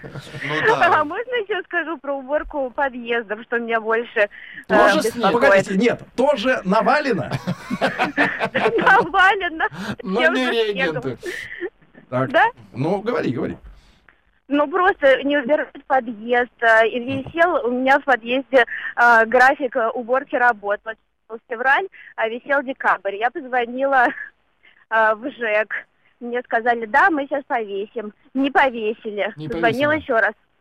Повесили потом. Но на графике написано там влажная уборка ежедневная. Подметание. Вот, подметание. Никто, Катя, конечно, этого не Катя, делает. вы номерок оставьте, пожалуйста. Я хочу вас... С вами передачу Нет, я хочу вас пристроить э, в э, студию озвучания мультфильмов для детей младшего школьного кажется, для возраста. взрослых лучше. Да, спасибо. Катюша, навалено, Ну вот видите. на это правда, это чтобы было ощущение, что человек ходит на каменном пляже. На каменном пляже, как Да. в Греции. Я понимаю, давайте, пожалуйста. А Александр, город Киров, к нам не- недавно в гости приезжал Дмитрий Анатольевич, и поэтому местные чистильщики убрали... Чистильщики из чистилища. Точно. Убрали снег там, где возили высокопо... Востоко... да, высокопоставленного гостя. Я недоволен. М2. Мгм. Из Сара- Недовольно. Ребята, отправляйте, пожалуйста, сообщение. М1 на 055. В вашем дворе убирают хорошо снег в этом году, М2 нехорошо. Как убирают, доволен, только снег не вывозят. А несколько лет назад по новостям показывали, что администрация закупила уникальную технику растапливать снег. Ни разу с тех пор ее не видел. Может, в турне по России уехала. Давайте Лешу из Казани. Алексей, доброе утро. Доброе утро, друзья. Да, Леша, как у тебя во дворе в Казани дела обстоят? Знаете, я буду, наверное, оригинален, но в моем дворе, в принципе, довольно терпимо. Вообще очень благодарен а, властям Татарстана. Вот, За очень последние благодарен. годы они сделали просто невероятный рывок, и Так. город убирается. И я в основном живу в пригороде, в своем доме. Так вот, в вашей Так и у тебя, это и у тебя власти убирают, там, да? В частном доме убирают у тебя власти, да? А, знаете, прекрасно убирают, всегда чисто. А, До дома я доезжаю всегда Да. без проблем. Брат, всегда рады за бы- людей из частного сектора, правильно, Владимир? Мгм. Всегда рады. Вот приятно просто слышать человека, как рад он. Из Э, Африки пишут. Из на- Африки? Да, наш любимый слушатель в Африке. У нас в Уганде снега нет. У нас дороги ремонтируют, засыпая ямы обычной землей. Это прекрасно. А, Живу в Омске, работаю в центре города. Регулярно наблюдаю, как снег потихоньку вывозят по утрам, пока темно на центральный городской пляж. На центральный городской пляж. Мгм. А чтобы... э, кон- Это правильно, потому что Иртыш, это река в Омске, Да. она из-за китайских товарищей мелеет. А. Соответственно, лучше наполнить ее зимой снегом, правильно? Вот это отличная история. Надо взять на вооружение. Давайте, Владик. А, Вышел с ребенком гулять, смотрю, он снег ест. Спрашиваю, зачем? А он мне, папа... Вкусный. у- да, папа, у Солёный. нас снег не чистят, а так я тебе парковочное место очищу. Ну, это, видимо, юмор. Да, но сын, видимо, все равно ел. Давайте Рому из Костромы послушаем. Ромочка, доброе утро. А, ребят, доброе утро. Рома, как с уборкой дела? С уборкой дела обстоят крайне плохо. Сереж, я вот помню, вы были э, проездом э, через Кострому, когда ездили э, к Деду Морозу. Да, мы, Вот, мы и, около, около Снегурочки. помните вот перекресток большой с, кругов- с круговым движением. Да. И вот, э, честно говоря, повернуть просто невозможно, потому что если ты э, в седане да, э, находишься, то тебе просто не видно э, участников движения. И во дворах, и на улицах просто э, не убирают лед. Дайте- И ведь вы знаете, что Кострома это туристическая мека. И вот Да-да, я понимаю. Я печально, понимаю вашу печально. боль. Значит, ребята, М1 на номер 5533. Хорошо в этом году убирают снег в вашем дворе. М2 плохо.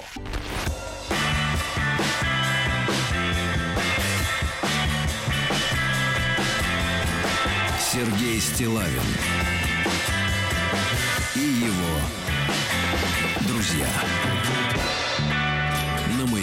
Друзья мои, э, сегодня мы с вами обсуждаем, э, как работает система ЖКХ. Вышли цифры э, за прошлый год. Мосжилинспекция обработала полторы тысячи, полторы десятка, полтора десятка тысяч жалоб граждан на проблемы, связанные с оплатой, и в итоге постановили 62 миллиона рублей вернуть. Только в Северном Чертаново один дом переплатил 15 мультов. На минуточку. Но не все жалуются. Если бы все жаловались, то, наверное, в общем-то, в принципе, цифры, наверное, были бы другими. Даже с учетом того, что только 10% жалоб удовлетворены этой самой МОС жилинспекцией.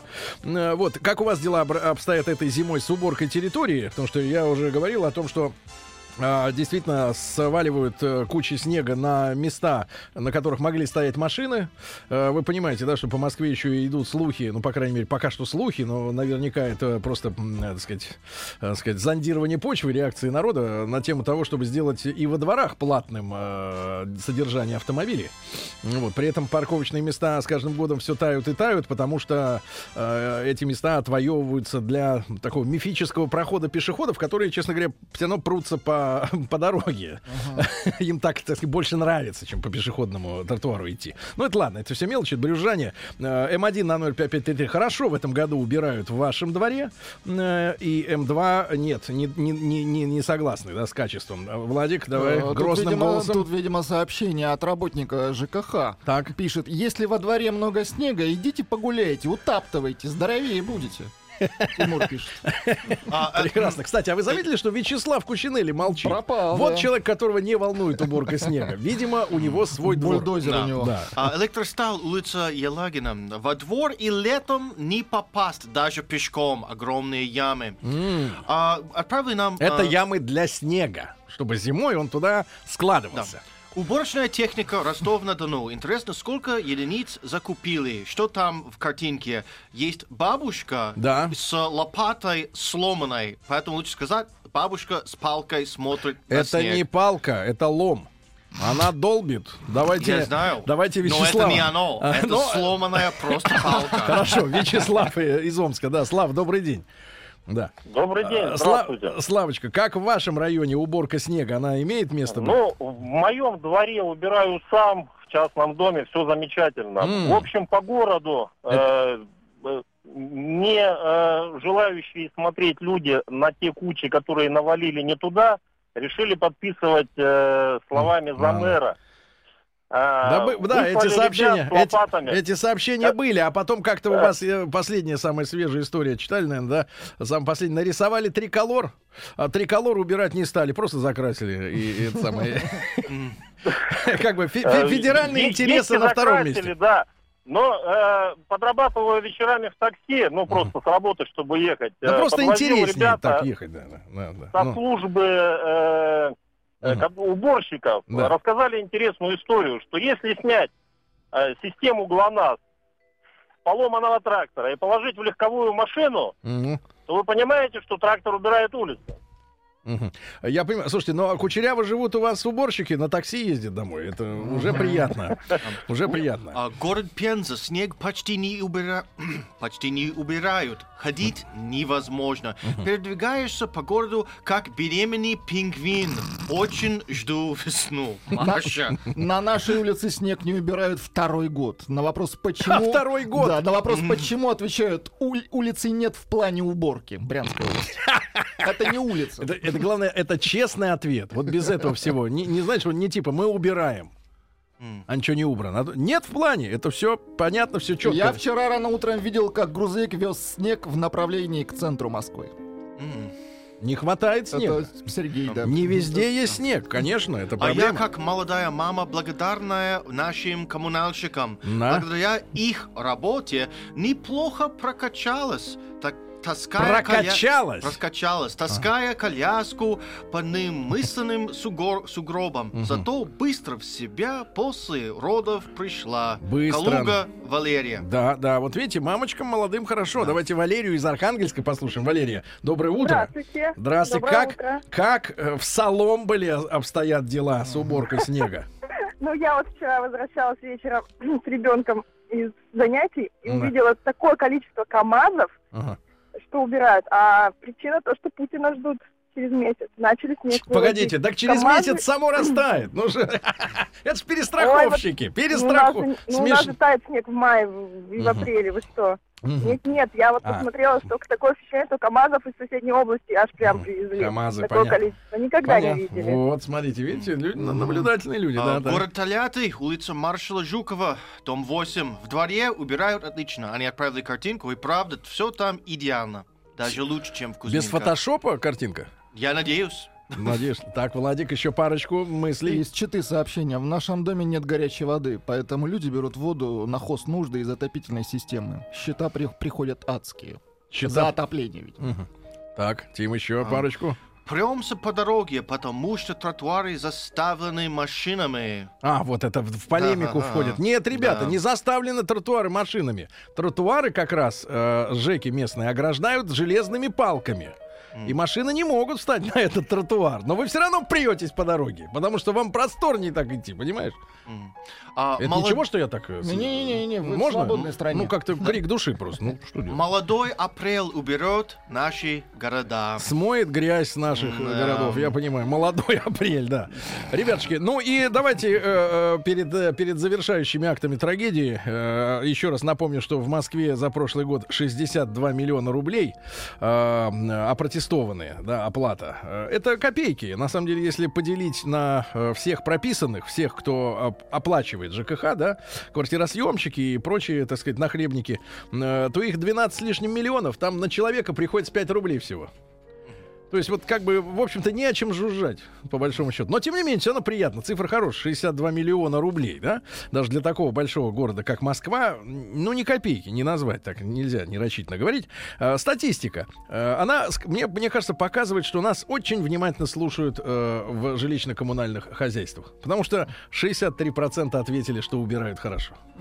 Как хорошо у А, нас. и только 37% удалось вот прорваться сквозь этот стройные, стройные ряды голосующих, да, и заявить о том, что уборкой во дворах недовольны. Всего 37.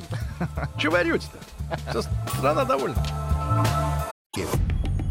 Радиостанция «Маяк» совместно с образовательным центром «Сириус» представляют проект «Лекториум». Друзья мои, вы все знаете, что на базе нашего с вами олимпийского наследия, кстати, вчера мы отмечали это трехлетие уже со дня открытия Олимпийских игр в Сочи. Так вот, на базе олимпийского наследия, да, работает уже не один год э, образовательный центр «Сириус», куда дети изо всех регионов страны э, приезжают, и лучшие преподаватели из Москвы, из Питера, из Новосибирска отправляются э, туда, чтобы детям читать курсы э, любознательным детишкам, да, и мы э, рады приветствовать, э, когда есть такая возможность, именно физическая, логистическая, в нашей студии, да, э, тех замечательных людей, которые причастны вот к образованию нашего будущего, наших детей, да, и вот сегодня Алексей Паевский у нас в гостях. Леш, доброе утро. Доброе утро. Алексей, главный редактор портала нейроновости.ру. Это есть и такие, э, понимаешь. Э, научный редактор портала индикатор.ру. Сколько слов-то новых. Нет, ну индикатор вы мне говорили, что учили это слово. А, Лауреат премии, кстати, Министерства образования и науки России за верность науке. И как-то так вот пол- получилось, что сегодня мы выяснили перед программой, Алексей э, долго не ложился. Ну, то есть он бы хотел лечь, но ему приходилось сидеть. А, Он был на торжественном мероприятии, как раз вот вручение этой самой премии за верность науке. А с утра уже вышли сообщения о том, что на этой уважаемой премии э, выяснилось подспудно, э, что программа «Битва экстрасенсов» является вопиющим образцом антинаучной мысли сегодня в стране. Да, вокруг нее сгруппировались самые антинаучные элементы. Леш, ну пару слов буквально о том, как все происходило вчера, да, и вам за что дали. Мне дали не, Не за науку. Не в этот, не в этот, не за раз. Я в А. позапрошлом году первый, первый, к- когда первый раз вручали получали премию в 2015 году. А В составе газеты «Троицкий вариант», в редсовет, в который я входил, мы, вот мы получили за лучшее печатное издание.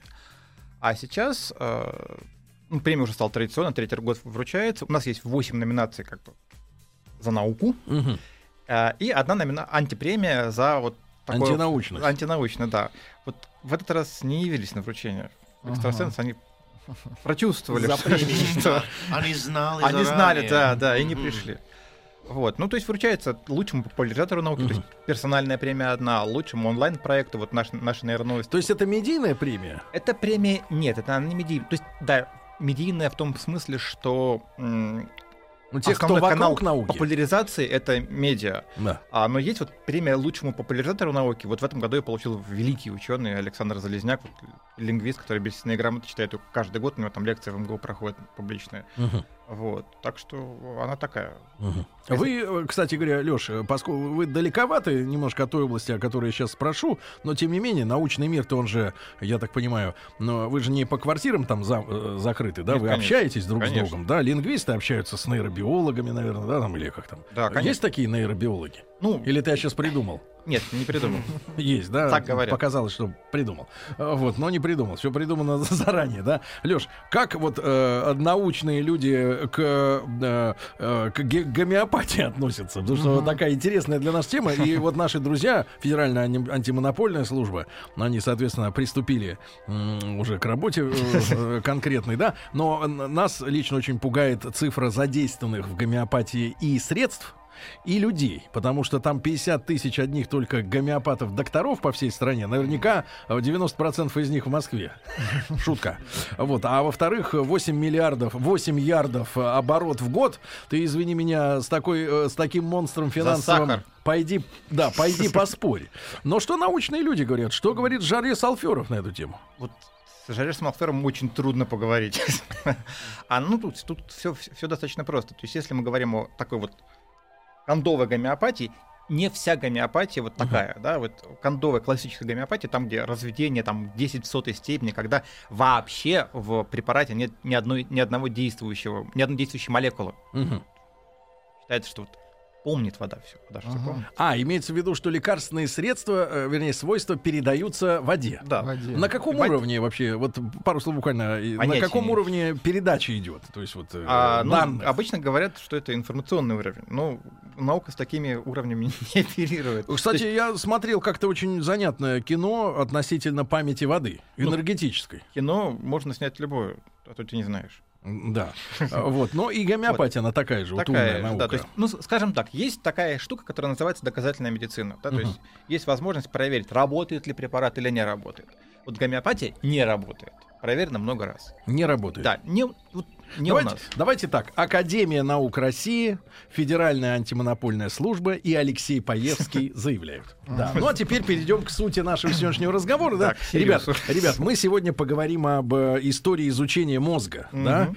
И э, э, когда я э, вышел из студии после нашей темы дня, познакомился с Алексеем, то до меня дошла такая жаркая дискуссия в кулуарах о том, что э, люди совсем-совсем скоро, ну это такой прогноз да, на ближайшие, наверное, э, Ну, там, да. на ближайшие несколько недель, э, о том, что люди научатся при помощи силы мысли, э, но не двигать предметы, э, как экстрасенсы, но включать, например, гаджеты.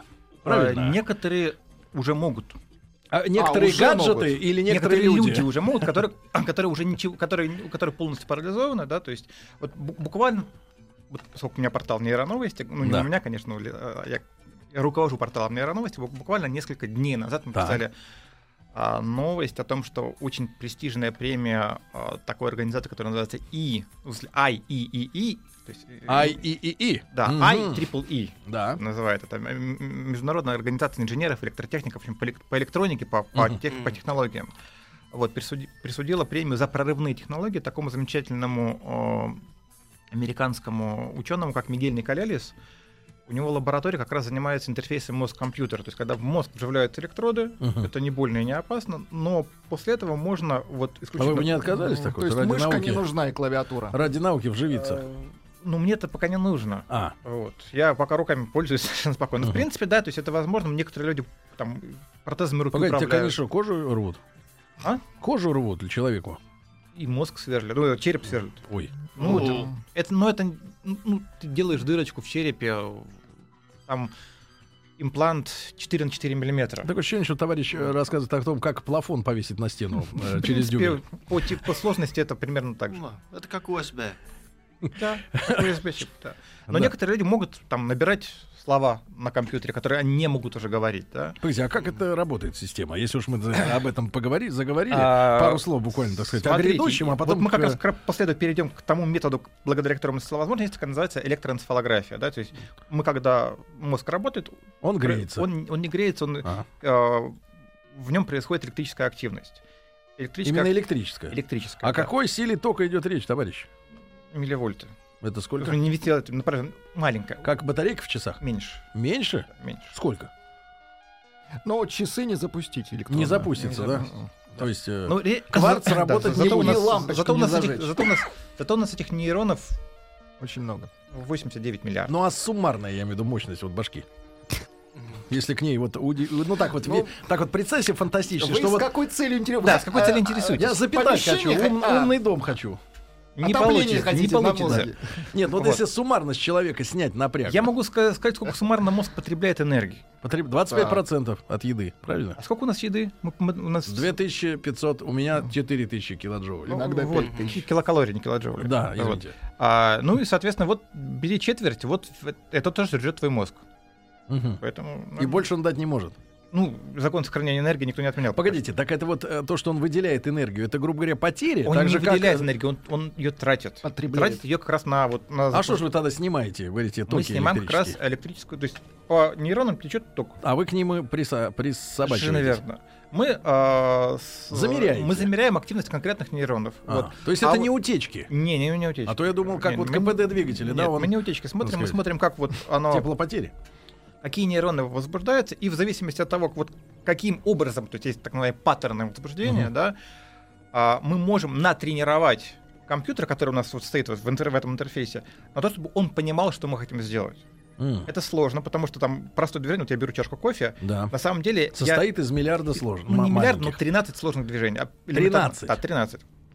Ну, я А про чашку кофе я соврал, на самом деле. Но вот точно известно, что сделать шахматный ход одной фигуры, вот это 13 движений. 13 движений. 13 элементарных Плюс движений. еще мысль, куда ее Да. ставить. Но тем, не, но тем не менее, а, это все возможно. Тут же Николя- Николелис, он а, в уже в прошлом году научил управлять Автомобиль. инвалидным, инвалидным А. креслом, как бы тележкой, да, макак.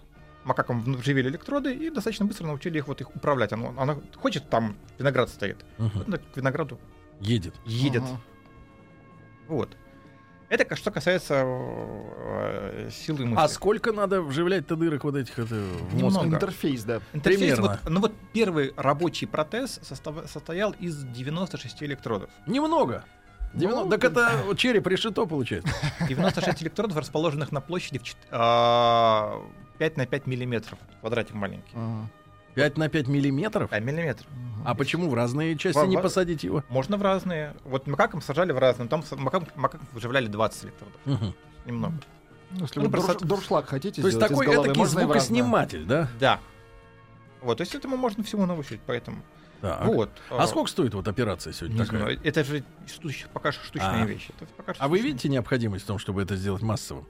Чтобы каждому всадить в башку. А, для Сергей этого хочет без руля и кататься. знаешь, и такой, и все ходят с антенчиками. На самом деле, для, для этого, для этого нужно не вживлять электроды, нужно повышать э, качество обыкновенного. Вот когда, знаете, шапочку такую надевают с электродиками на череп, не дырявя его. Мгм. И она уже снимает. И она уже снимает. Да, вот, собственно, мы к Так все-таки кость мешает, мешает. да?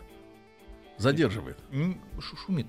Шу- А, помехи, помехи, создает. да. Помехи. Хорошо. Алексей, друзья мои, у нас Алексей Паевский, главный редактор портала нейроновости.ру и научный редактор пор- портала индикатор.ру. И мы сегодня говорим, э, на самом деле у нас тема-то большая, такая историческая, экскурс э, в историю, э, извините, экскурс в историю, изучение э, самого мозга. Когда, Леш, начались вот попытки мозг как-то нач- изучать? Ну, если не считать, не говорить там о каменном веке, когда при любом удобном случае человеку череп дырявили, трепан- делали трепанацию, да, а, то, конечно, где-то лет 120 назад. Вот Конец 19 века. Нормальные исследования мозга начались. Но в Египте уже же там пластины Нет, ставили. тут пластин ставили. Это пластину есть дырка, поставили заплатку. Как бы это к мозгу не имеет отношения Мгм. к тому. Мы на- начали понимать, что такое мозг где-то лет Мгм. 120 назад. А вот. И вот, э, если мы говорим о том... То есть, грубо говоря, начало 20 века. Конец да? 19 где-то так. То есть, вот на- начало 20 века это уже вот первые результаты. Мгм. Первые серьезные результаты, которые когда мы начали понимать, что это такое, как это работает. Вот. Но для того, чтобы понимать, да, то есть не вскрывая оболочку, да, нам нужно было найти не- несколько методов. Рентген. А? Рентген. Рентген это второй метод, как ни странно. Да. А первый метод э, это вот та самая шапочка с электродами, которая называется электроэнцефалография. И как ни странно, вот я удивлен, что я жил в советское время, я помню. Да, а шапочки не было. О, шапочки не было. Нет, шапочка была, на самом деле. Шапочка была, была, была, ну, наша была Россия, родина слонов. Все научные открытия делали в России. Вы что, сомневаетесь, что Попов изобрел радио? Нет. Вы куда пришли? Не сомневаюсь. Вот. Я удивлен был другое, что не кричали везде, что в России изобрели электроэнцефалографию, потому что первая вот запись активности мозга была сделана в России. Точнее, если бы точно, в Киеве. Мгм. Был такой Ну что замечательный... не будем, не будем сейчас вот кивать на эту хунту. Был Да, в замечательный... России. Вот, ну, а человек зато учился в Казани. А был такой замечательный Владимир а, Правдич Нееминский, а, который в 2013 году, в 1913 году смог записать электрическую активность с мозга, ну, ну, с- правда, с открытого мозга собаки. С открытого? открытого? Да, с открытого. Крышку, капот сняли. Да, это капот сняли, Помехи да. убрали. Вот. Но он получил первую, он так называл электроцеребрографию. Это не- А собака что, живая была? Да, живая, конечно. Без крышки. Без крышки. Жуть. Жуть. Ну, как без головного убора, Вот, Сергей. а, да. А следующий шаг сделал немец. Был такой замечательный Ганс Бергер, который... Он был смешной. Он хотел доказать, что существует телепатия. Ага. Для этого начал вот пытаться снимать активность мозга. И вот он где-то в 20-х годах э, прошлого века снял первую электроэнцефалографию уже с- только с черепа, то есть без скрывать, вскрытия черепной коробки, снял ее со своего сына. Мгм. Вот. А, причем, Сына не пожалел. ну, они вообще были... чё там, Не что жалели ни о чем. Как бы они не жалели ни о чем. Ну, и что, и что, что сам Бергер, что сынуля были те еще товарищи, потому что он был ярым таким членом НСДАП. А, так Ах, это немецкие вот товарищи. Немецкий Они товарищ. исследовали много. Ага. А нет, Пора. он исследовал на своем сыне, причем сын сложил в итоге голову под Ленинградом, уже как бы будучи известным геологом, но он все равно пошел на фронт. Мгм. А Ханс не дожил даже до, до Второй Великой Отечественной войны, он покончил с собой. Мгм. Но тем не менее, вот, вот приоритет за ним электроэнцефалография. Дальше рентген. как вы говорите. Не, ну хорошо, они снимают импульсы. А о чем это свидетельствует? Ну вот сам импульс. Ну, Расшифровка, ну, да, да, как как, как расшифровка. узнать, что, Что что, это, означают да. эти Ну, токи? Хороший вопрос.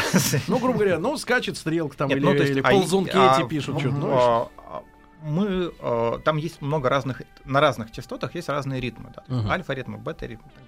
говорим, да. Кстати, какие частоты? Они э, с FM или УКВ не пересекаются, нет? Нет, там- Низкие, это нижний диапазон. Это же не, не частота, это не радиоволна, это частота колебаний, то есть А, нем- немножко, немножко другое. Но тем не менее, э, ну, поняли, все равно другое. ну да, все равно другое. А, а, вот уже по, том- по, по тому, как вот там идут вот эти частоты, можно говорить о том, как работает мозг, там, спит он. Вот, вот все исследования сна как раз на этом, на этом Но, строятся. но, мы же помните, если говорить о том, что эти исследователи работали на Германию, Мгм. то и там основная фишка была в том, чтобы вы- вычислить лишних людей, правильно? А они смогли, э, они смогли установить, какие, грубо говоря, какой тип волн свидетельствует, например, о нормальном человеке, об арийце, Не, а какой о деграданте. Не, а Бергер, кстати, как раз он участвовал, он был экспертом в э, судах крови, ну, генетических судах, которые говорили, кому там можно размножаться, кому нельзя.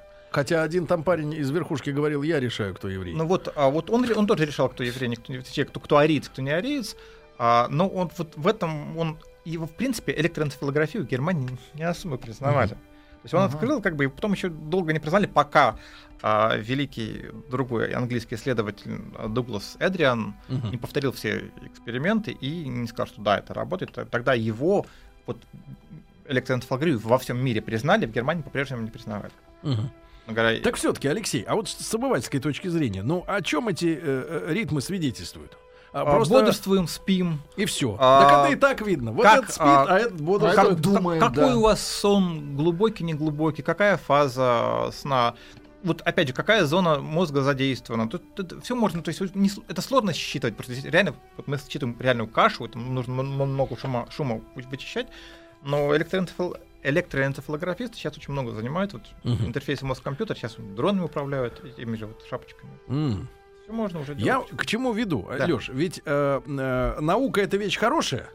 Мы тоже являемся своего рода популяризаторами науки, да, но мы понимаем, что иногда наука идет ложным путем. Я о чем хочу сказать, что в Америке, я так понимаю, что чуть ли не до середины 50-х годов, например, вот эти ребята, которые изучали мозг, они делали лю- людям лоботомию. А вот про это хотел дальше сказать. Очень Можно? интересно, Да, да. это вот мы сейчас А вот, об этом ну, обязательно поговорим, потому сначала что... казалось логично, а потом нет. А, да, потому что вот эти вот э, задвиги научные, да, из серии, как, например, вот я не могу простить, например, миру науки то, что все детство меня, наверное, и тебя тоже, поскольку мы, наверное, ровесники примерно, а, а, заставляли пить рыбий жир. Меня заставляли пить рыбий жир. Потом, как только я, э, значит, вырос, э, в 90-е годы объявили, что пить его не обязательно. Амнистию обне- Я мучился. Я хочу предъявить ученым, которые Пускай пропагандировали. свой рыбий жир обратно. Нет, ну ладно, забирать не надо. Из вас. Дайте, дайте денег. Вот, за, за, за- за моральные мучения, ну, э, шутка. И, и вот одно из таких, мне кажется, вот таких завихов науки, да, когда они начали людям черепа вскрывать. А, вот при лоботомии, кстати, череп не вскрывают, по- почти, как ни странно. Да ладно. Да. Это, это через, нос. Через рот лезут? Через глаз. глаз. Через Да, глаз. я ошибся. А, Ну да. А вот а, у нас да, есть время до. чуть-чуть. Вот начнем с того, что Начнем это вот лирическое. когда, лирическое. когда получил первую Нобелевскую премию по физике Вильям Рентген, Так. медицина сказала: Вау, мы теперь видим кости, все остальное, то есть тысячи, сотни тысяч Опять же, жизней. не надо вскрывать. Да, Мгм. сотни тысяч жизней спасли там на, на Первой мировой войне. Но обиделись нейробиологи. Мозга на рентгене не видно. Как не видно? А вот не видно, он прозрачный практически. Вот по- почти не видно. Мы ничего особо не Что, можем серьезно? Вдруг его нет. Нет. А из краситель какой-нибудь выпить? Сейчас. И вот а, был, такой, был такой замечательный ученый Эго Шмониш, португалец. Эго Шмониш. Эго Шмониш. Это и есть тот самый изобретатель. Вот, а, который решил... сначала он пошел по политике, он был даже министром иностранных дел Португалии, подписывал мирный договор в Первой мировой войне. Потом сказал, решил, что в политике славы не добиться, и ушел в науку. И Первое, что он сделал, как раз научил э, через рентген видеть мозг. Он дал- давал контраст, и получился контраст на географии. То есть мы видели сосуды мозга. А сколько должно пройти времени между приемом вот, э, контраста и... Минута. И уже все видно. И уже быстро. человек, который раскрасил мозги. Значит, друзья, мы сегодня с Алексеем Паевским, главным редактором портала нейроновости.ру и научным редактором портала индикатор.ру мы э, говорим об истории изучения мозга. Вот, после новостей продолжим. Радиостанция «Маяк» совместно с образовательным центром «Сириус» представляют проект «Лекториум». А, Друзья мои, и сегодня мы э, в рубрике «Лекториум» говорим об истории изучения мозга. И у нас э, в студии Алексей Паевский, главный редактор портала нейроновости.ру, научный редактор портала индикатор.ру, ну и лауреат премии Министерства образования и науки за верность науке. Да? Наш гость верен науке, поэтому с научной точки зрения про Шмониша. Как его? Шмониш? Мониш. А, Мониш. Эго да. Шмониш. Шмониш, конечно, лучше, да. Ну да. Так вот, собственно говоря, в чем а, дело было? Вот Был он- политиком, да, он был раз- политиком, стал ученым. И если бы ему дали а, Нобелевскую премию за вот ан- компьютер, за просто ангиографию мозга, то есть когда можно было на рентгене увидеть сосуды, все было бы хорошо. Ему даже четыре раза на эту премию номинировали Мгм. за. Причем мужику было уже за 50. Мгм. Но не дали. Как, как Ди Каприо, да, вот все динамика. Как, Ди- как, как Ди Каприо.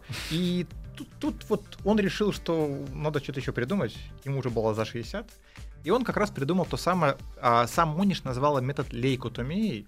То есть он решил, что если тяжелые, буйные больные, ну, вот шизофрения, все такое, если им а, отделить бел, ну, то есть белое вещество в мозге, это связывающее, то есть вот Мгм. связи между от- отделами мозга. Типа жилы. Типа провода.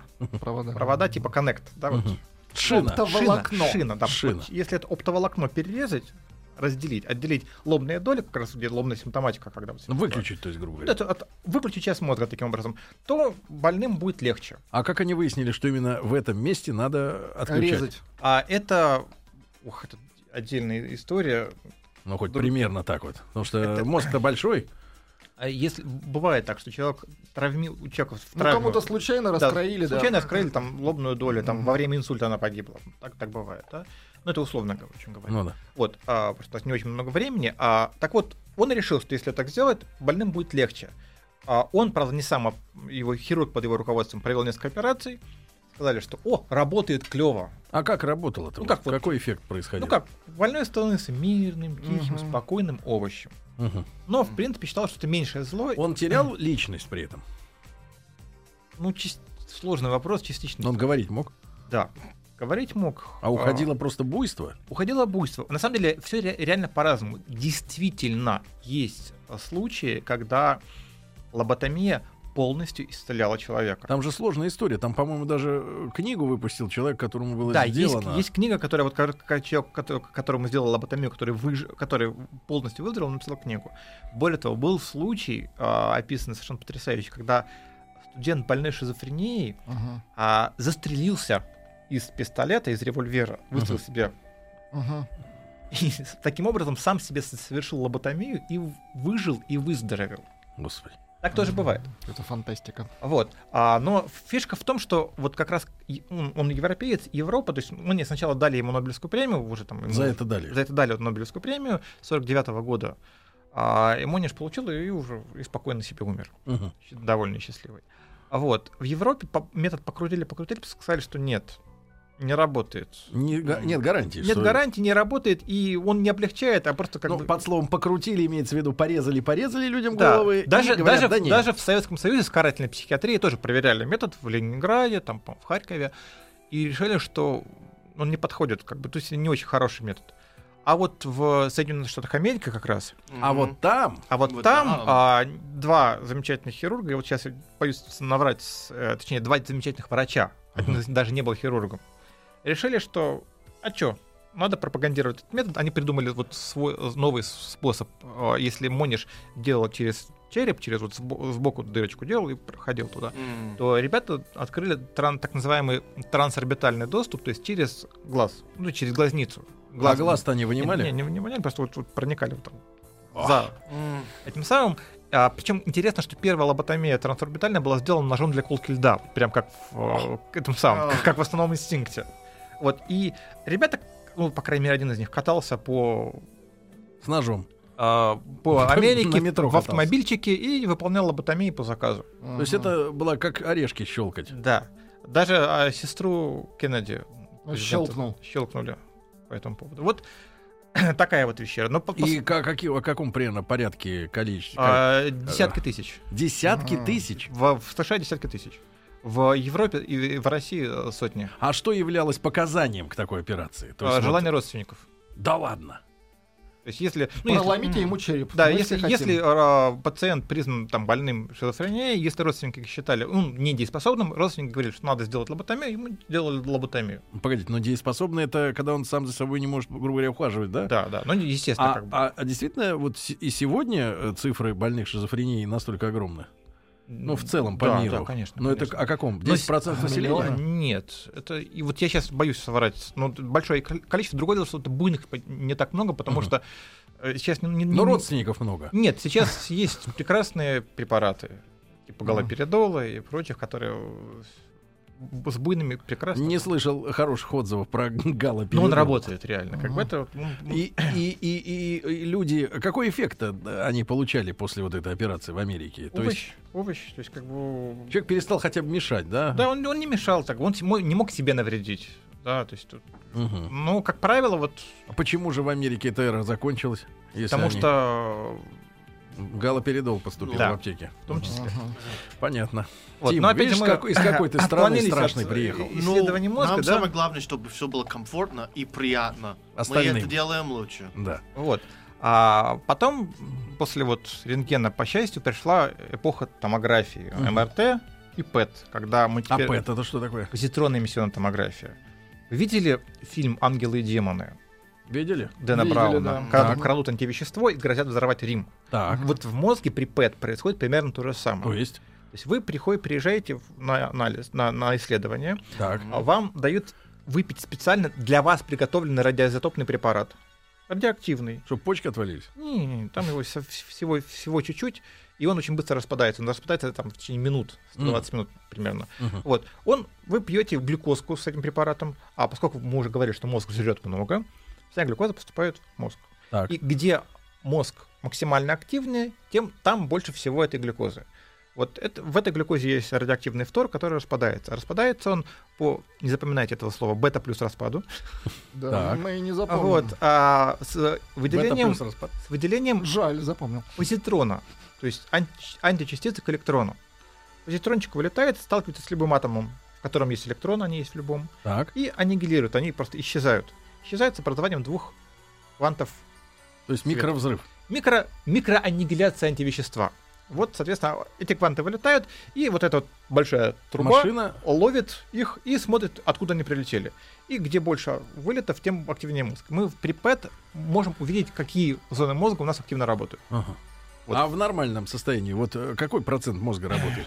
Это очень хороший вопрос. Ну, не из потому- всего, я имею в виду, а из, из активных зон. А, на самом деле все работают. Все. Да. А, потому что вот есть, есть хорошая... Самый распространенный миф про мозг это то, что у нас работает 10% мозга. Говорят 5. Да. 10-5 фигня полная. Ну, то есть используем возможности, они так это говорят. Не то, Тоже что фигня полная. У нас мозг всегда работает на 100%. Всегда. Всегда. То есть он полностью То работает. есть, если тупой человек, он больше не выжмет. Ну, по-любому. а, потому что... Ну, Нет, а еще же, профессор, еще же говорят вот о чем, что у кого-то правая половина, у кого-то левая, а есть еще мозговые амбидекстеры. У них обе половины э, жужжат Знаете, про, про обе половины есть такая штука, мы сейчас будем уже смешивать всякие см- вещи. не смотрите на часы, у нас много времени. А есть такая штука, называется нейропластичность. Это как? То есть это в мозге же за вот наши э, способности отвечает не, те- не количество нейронов, не Мгм. мозг, не, не их масса, а как они друг с другом связаны. Связи. Да, нейрон- Именно поэтому алкаш перестает думать, когда водку не В пьет. том числе, в том числе по этому поводу, потому что а, у нас 90, как я сказал, в- около 90 миллиардов нейронов, каждый из которых может образовать с друг другом до 10, там, 4-10 тысяч связей. То есть Каждый? Каждый.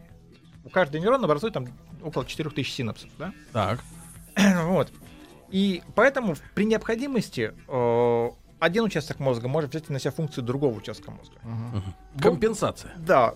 Или просто, просто э, там вот так, так нужно. Потому что вот был, было несколько замечательных случаев, когда там девушка хорошая, умная девушка, про красивую не знаю, не видел фото. Ну, предположим. А, билингва с рождения, то есть говорит на двух языках. Билингва. Да.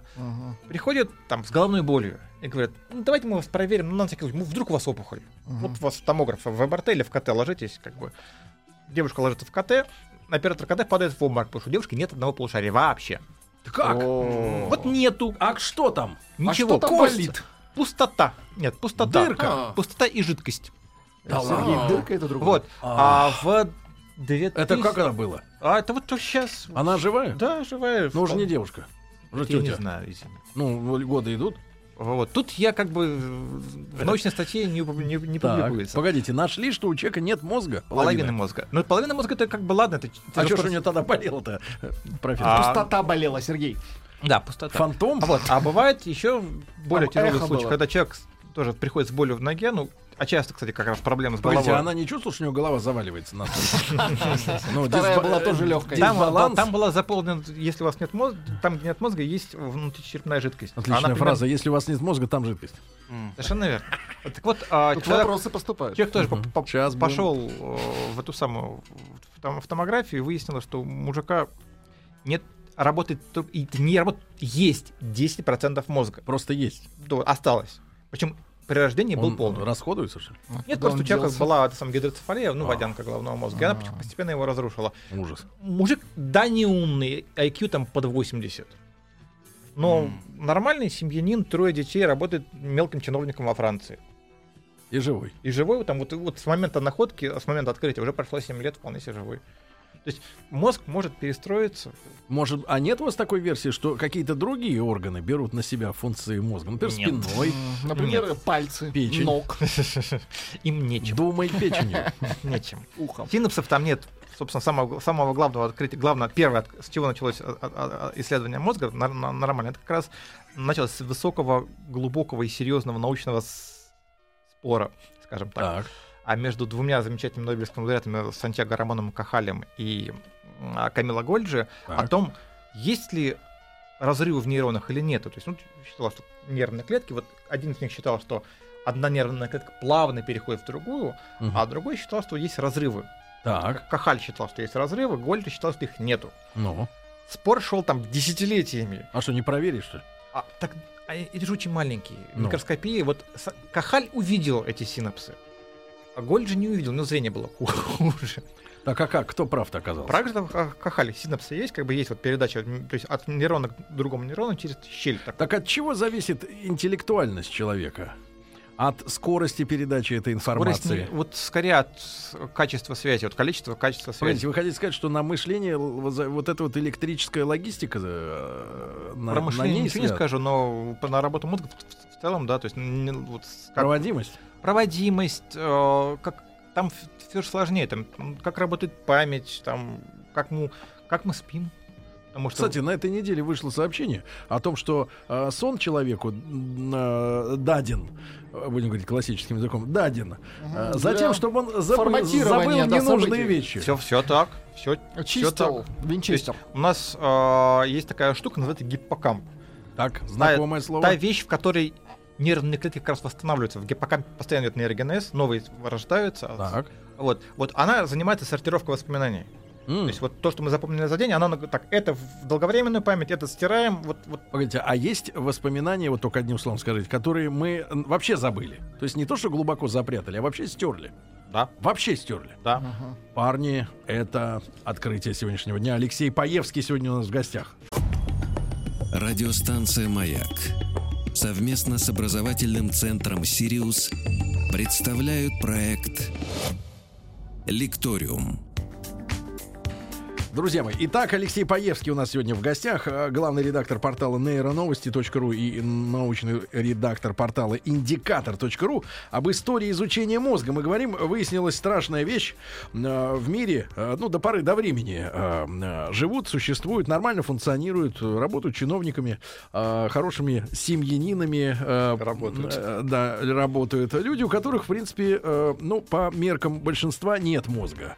Или осталось там 10%. И, тем не менее, все нормально. Вот. И, э, и это изучение происходит, эти открытия происходят по, по, подчас случайно абсолютно. Да, Да, потому да, что тотального тестирования же народа нет на, так сказать, мозг. Ну, на самом деле, сейчас все чаще и чаще так и открыто, ну, как бы не открыто, а с мозгом там больше все-таки людей есть. МРТ делают часто, это достаточно стандартная процедура. Вредная, кстати, для Нет, во- вообще не организма. Там нет радиации никакой. Вот, вот Нет если радиации? Компьютерная томография, вот КТ, Мгм. и МРТ это совершенно разные вещи. Ну-ка, КТ, расскажите. КТ это рентген. Рентген? Это вот вокруг вас, поэтому вот по этой трубе едет рентген. Но рентген это вредно. Рентген это, ну как, вредно, но Какая доза-то там? да, не очень большая. То есть, если вы, вы не делаете КТ каждый день, М. да, то там не очень много, правда. То есть, ну, примерно один, один МРТ одна вообще?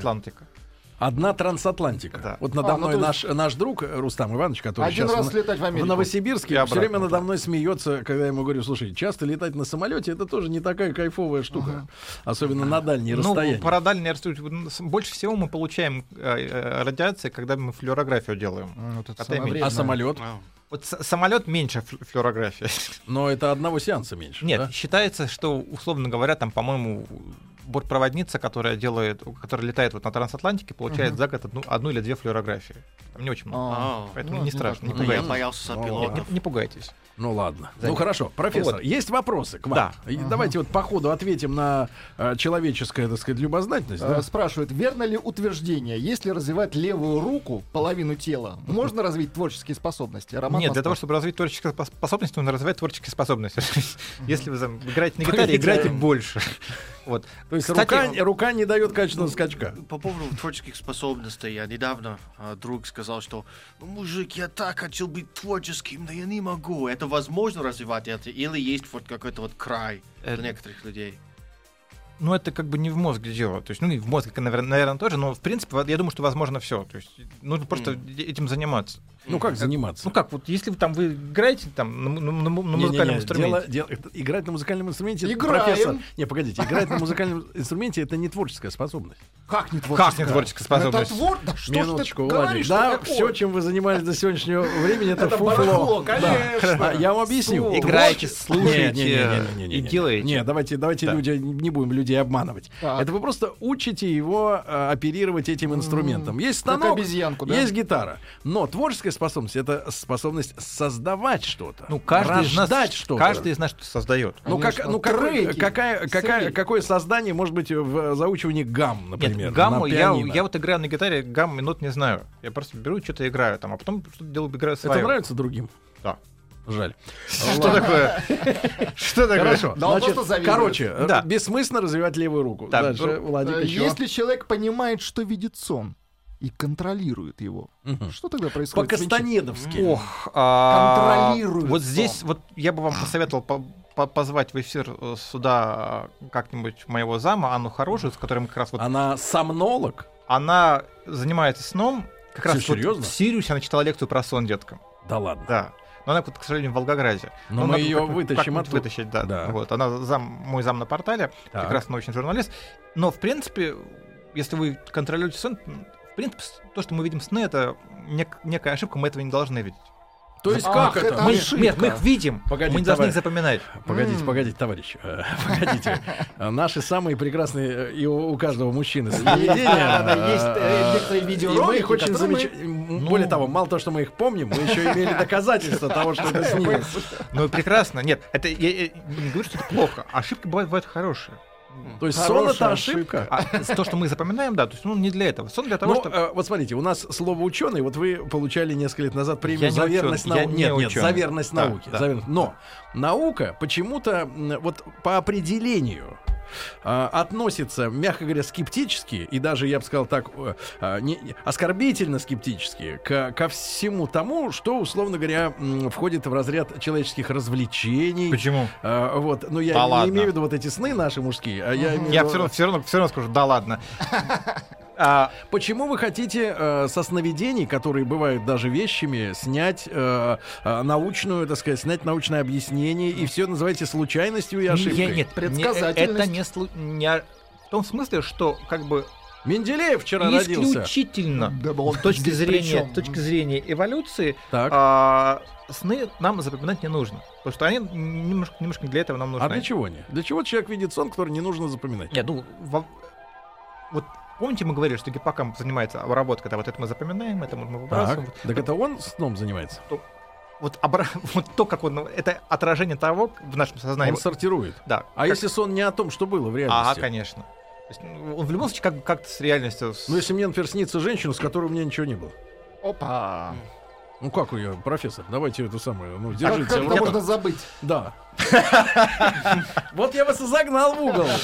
На костер его. Джордан. Да, ну, пожалуйста. А, Алексей, спасибо. Алексей, спасибо вам огромное э, за Очень интересную беседу. Да, Алексей Паевский, главный редактор портала nrnovости.ру, вашего волгоградского коллегу, мы призовем и будем тоже мучить. Хорошо? Договорились. Спасибо огромное. Спасибо.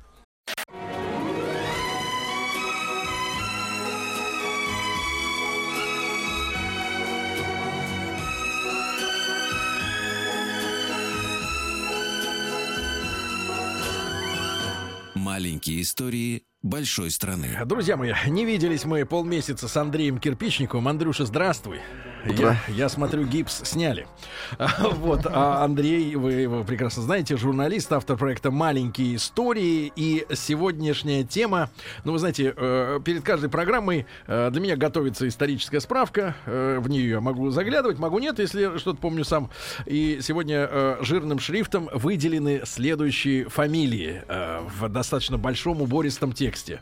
Гитлер, Муссолини, Ульянов. Неплохо. Вот такой вот перечень. Вот такой вот перечень. Ну, И, это довольно вольная выборка, я должен э, сказать. Э, Читаю как есть. А, И э, Фамилий будет гораздо больше. э, Сегодня тема, сегодня тема вожди и монархи, да? Да, так получилось, что вот э, поскольку мы все время вращаемся сейчас вокруг э, событий столетней давности, вокруг 17 года, Я, правда, принес книгу, которой не 100 лет, а 90 лет.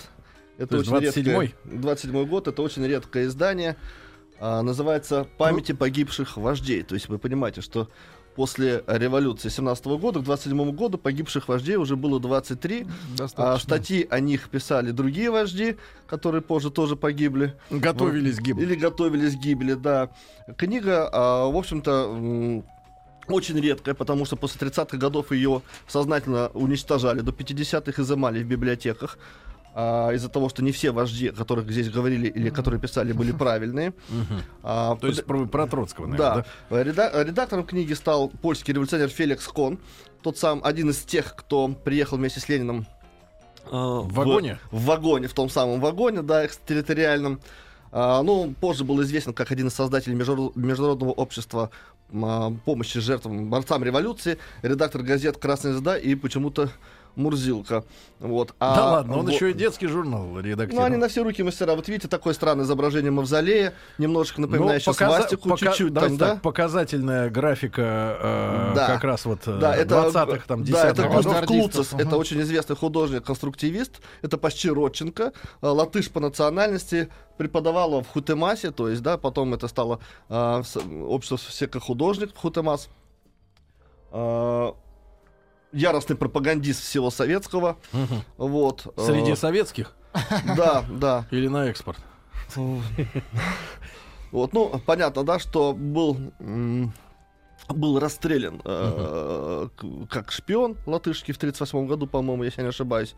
Вот. Ну, это часто случалось э, с теми, кто восхвалял, Мгм. служил революцию. Вот. Ну, собственно говоря, книга содержит воспоминания большевиков о своих павших вождях. Среди, них, среди этих героев Ленин, Свердлов, Дзержинский. Кстати говоря, статью о Ленине пишет Сталин, и статья называется «Горный орел». Да, это, А. это очень известная история. Урицкий, Красин, тот самый, который придумал мавзолей, чтобы сохранить тело вождя, потому что он верил в перел- в переливание крови, в чудодейственное, и думал, что через несколько лет все будет Перельем. хорошо перельем. Фрунзе, Воровский, Нагин. Володарский, Подбельский, Усиевич и, в общем, еще куча народу. А, достаточно трогательно, что статью о, об усопшей и тоже погибшей, значит, Инессе Арманд, которая считается э, близкой подругой, скажем, деликатно, чтобы не оскорбить ничьих чувств, да, очень близкой подругой Ленина, и которая писала перед смертью, что никто, э, ничто в ее жизни, ее жизни не радует, кроме она всю страсть свою дала Ленину. И даже Крупская а, предлагала похоронить Ленина рядом с Инессой Арманд. Ну, собственно, статью об Инессе Арманд. а, Ну, революционеры, пишет- они э, не, Да. нам, обывателям, Нам не, не чита, понять, не нет, чита, нам, нам не не понять чита. широту, э, Да, широту вот статью об Инессе. Арманд пишет, пишет, собственно говоря, Крупская и пишет. Вот. Но, кроме всего прочего, здесь есть статьи, написанные а, Алексеем Рыковым, а, председателем Совнаркома, который был обвинен Сталином сначала в правом уклоне, а потом в том, что он дал разрешение на вывоз золота российского в Америку, и расстрелянный вместе с женой в 1937 году. А его 20-летняя дочь провела позже, это Алексея Рыкова, а, 18 лет в лагерях. Вот. А, еще одна статья написана за, заместителем Дзержинского Латышом Яковом Петерсом, одним из активных участников и активных идеологов идей чисток. Чисток везде, в академиях, в, в профессуре, в армии и так далее. Ну, Как ничего- фамилия товарища Яков идеолога? Петерс. Петерс, тоже Петерс, латыш. Яков Петерс, да, он, он был зам, зам Дзержинского по ЧК, Ага. вот, и в 1938 году он устроил еще одну чистку, в которой, собственно, его самого и зачистили, и тоже был м, расстрелян. Мгм. И вот из-за этих, в том числе, Нет, персонажей... давай так, зачистил за собой. Убрал за собой, да. Вот. А, и вот, в частности, из этих двух персонажей, эта книга, собственно говоря, была э, изымалась после 30-х годов из библиотек, и чудом сохранились. Они очень дорогие экземпляры на Ну, рынке. примерно сколько? Да. Стоит. Ну, пример. На рынке сейчас порядка 40 тысяч. Это, Книжка. Да, если вы найдете еще, да. Вот. Ну, вот давайте... То есть а, вы миллионщик? Нет. А, Нет, вовсе нет. Значит, а, на самом деле мы не хотим говорить об этих вождях, вот, хотя каждая фигура здесь, конечно, очень интересна. Мы говорим о том, что через 10 лет после революции 23 вождя было убито, еще примерно столько же а, писали о них статьи. Мгм. И вот давайте посмотрим, что же за время такое, 17-й год, и откуда в России столько вождей, и почему. Мгм. Почему? Ну, вождь же должен быть один, да, ну, они же все назывались вождями, не соратниками, они вожди. Какое-то был вождь. многобожие, да, вот такое? Ну, как-то что-то много было, На да? язычество, да, Да. смакивает. Ну, давайте вспомним, что такое опять 17-й год. Мы опять вернемся к февральской революции, к той эйфории, которая царила в обществе. Да? А, образ будущего, который люди создавали, они видели это будущее.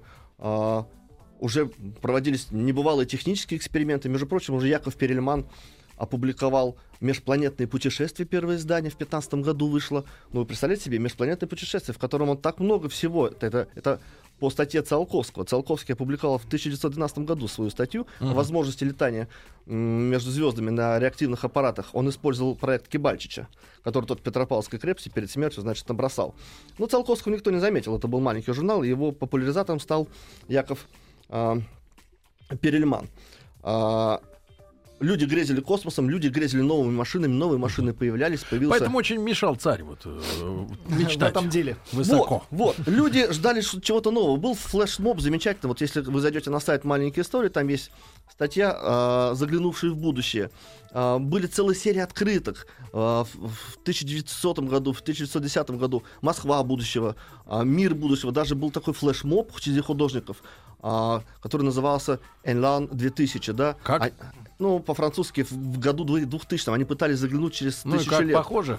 А, не очень, но потрясающе. Представляете, там стоят машины в школах, сидят ученики в наушниках, а в машину загружает профессор учебники, и они все это выучивают без всякого И вот без этот мусор ему труда. туда в измельченном виде туда в башку Вот, засовывают. а, да? вот, вот, вот примерно чем жило человечество. Конечно, царь а, казался анахронизмом, война казалась анахронизмом, Мгм. хотелось чего-то нового, и всякий человек, который говорил об этом новом, он казался вождем. И мы это время с вами проходили в 90-х годах, когда у нас тоже на площадях, здесь на, на, да, на, на Манежной площади, мы Ну, помним так и её. здесь, и там.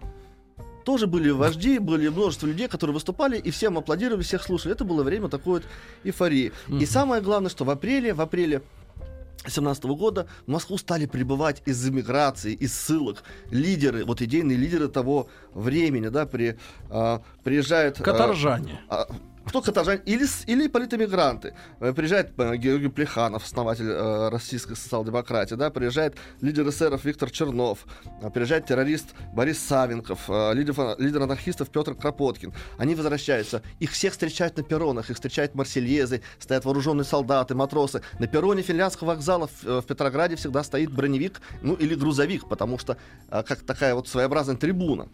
Вот. И одним из этих возвращающихся э, в экстерриториальном вагоне 30 человек прибывает, в том числе Владимир Ильич Ленин. Он прибывает не первым и не последним. Он видит матросов, он видит оркестр. Ну, кстати, говорит, встретили его-то не очень хорошо. Встретили его, нет, ну нормально, встретили. а он говорил Крупск о том, что он даже поражен этим. Он просто не знал, что так встречали все. Вот. А, так встречали э, всех. Вот он приехал с 30 человеками. Даже Крупскую. С 30 товарищами. Через пройдет 10 или 15 лет, и многие из них окажутся ему совсем не товарищами даже, да? Вот. Но это будет потом. Когда Он машет присутствующим а, котелком. Товарищи. Котелком. Скорее кепочкой. А, нет, он махал а, котелком. Как в он, котелке? Он, Как конечно, Ленин в котелке. Ленин был Как- совершенно Это что. Чаплин, что ли? А он был, ехал, да, он ехал через несколько стран, э, купил одежду в Стокгольме, он был в совершенно буржуазном котелке, и это многих смутило по воспоминаниям. Вот, и Не позже этот его. котелок, позже этот котелок заменили на пролетарскую кепочку. Вот. По некоторым воспоминаниям он взгромоздился на грузовичок, по другим он вообще никуда не взгромождался, а просто сказал небольшую речь на перроне и пошел в царские комнаты, так называемые, сейчас называется депутатский зал, Ага. где встретился с членами Временного правительства, которым что-то такое тоже толкнул Лен. Мы Э, сейчас речь- у вас все отбьем, сказал он. и пошел, пошел дальше он в особняк Матильды Кшесинской. Не в наши дни будет сказано, о которой сейчас снял фильм Алексей Учитель, и который теперь, значит, оказывается... м, ну, понимаете, да, что Ну она, да. она- это балерина, это балерина, э, она была в романтических отношениях с императором Николаем II, и сейчас об этом говорить нельзя, потому что он канонизирован, и у него не могло быть никаких, соответственно... Так вы не говорите. Но я и не говорю. Я говорю о том, что говорят, Нет, что это нельзя говорить. Я говорю, что об этом нельзя говорить. Ну, Так надо- не надо о чем, говорить о чем о нельзя говорить. о чем нельзя нет. говорить о том, Но что Николай II... хорошее, крепкое. Да, да. Вот. И вот это особняк. Кшесинской. Мы вас тоже предупреждаем. Мы, мы всех Молчи. предупреждаем. Нет, я молчу. Я просто говорю всем о том, что об этом говорить нельзя.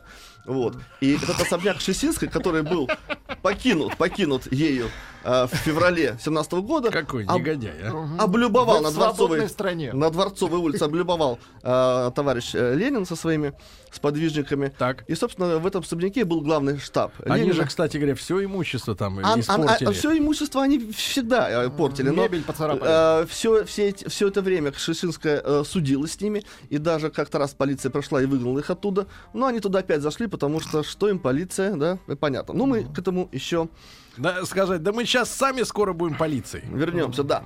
Итак, Ленин вернулся а, в апреле в Петроград, и у него было сложное время впереди, он понятия не имел, как выстраивать это отношение. Он не ждал этого возвращения, это было в некотором смысле сюрпризом. Они жили с Крупской как пенсионеры у себя там в Швейцарии.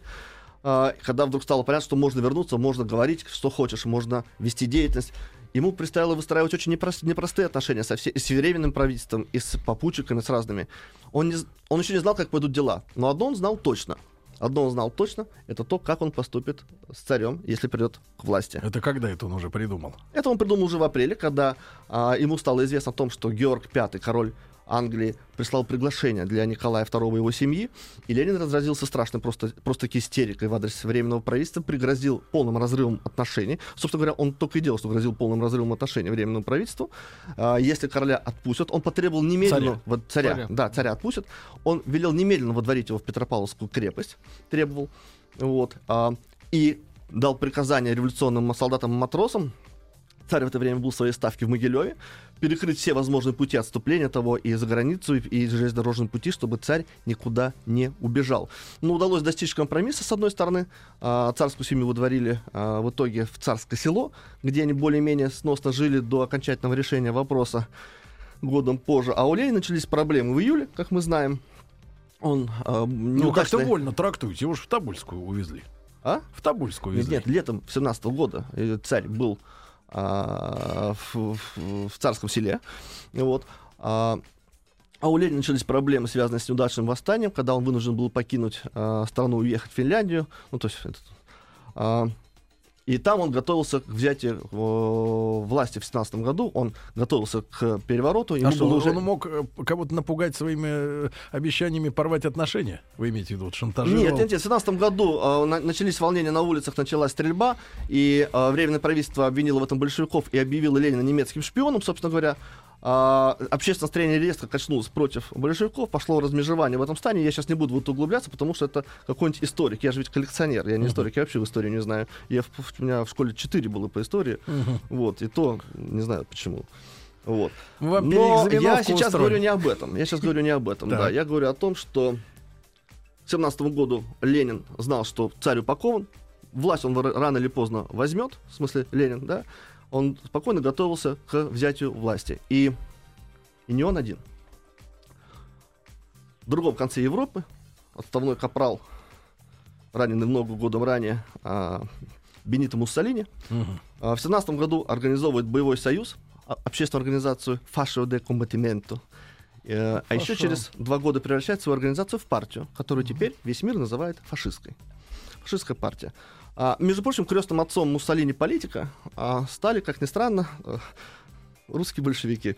Вот, в частности, товарищ Ленин его боевая под- У Ленина много было боевых подруг, в хорошем смысле слова совершенно. Я говорю, Анжелика Исаковна Балабанова.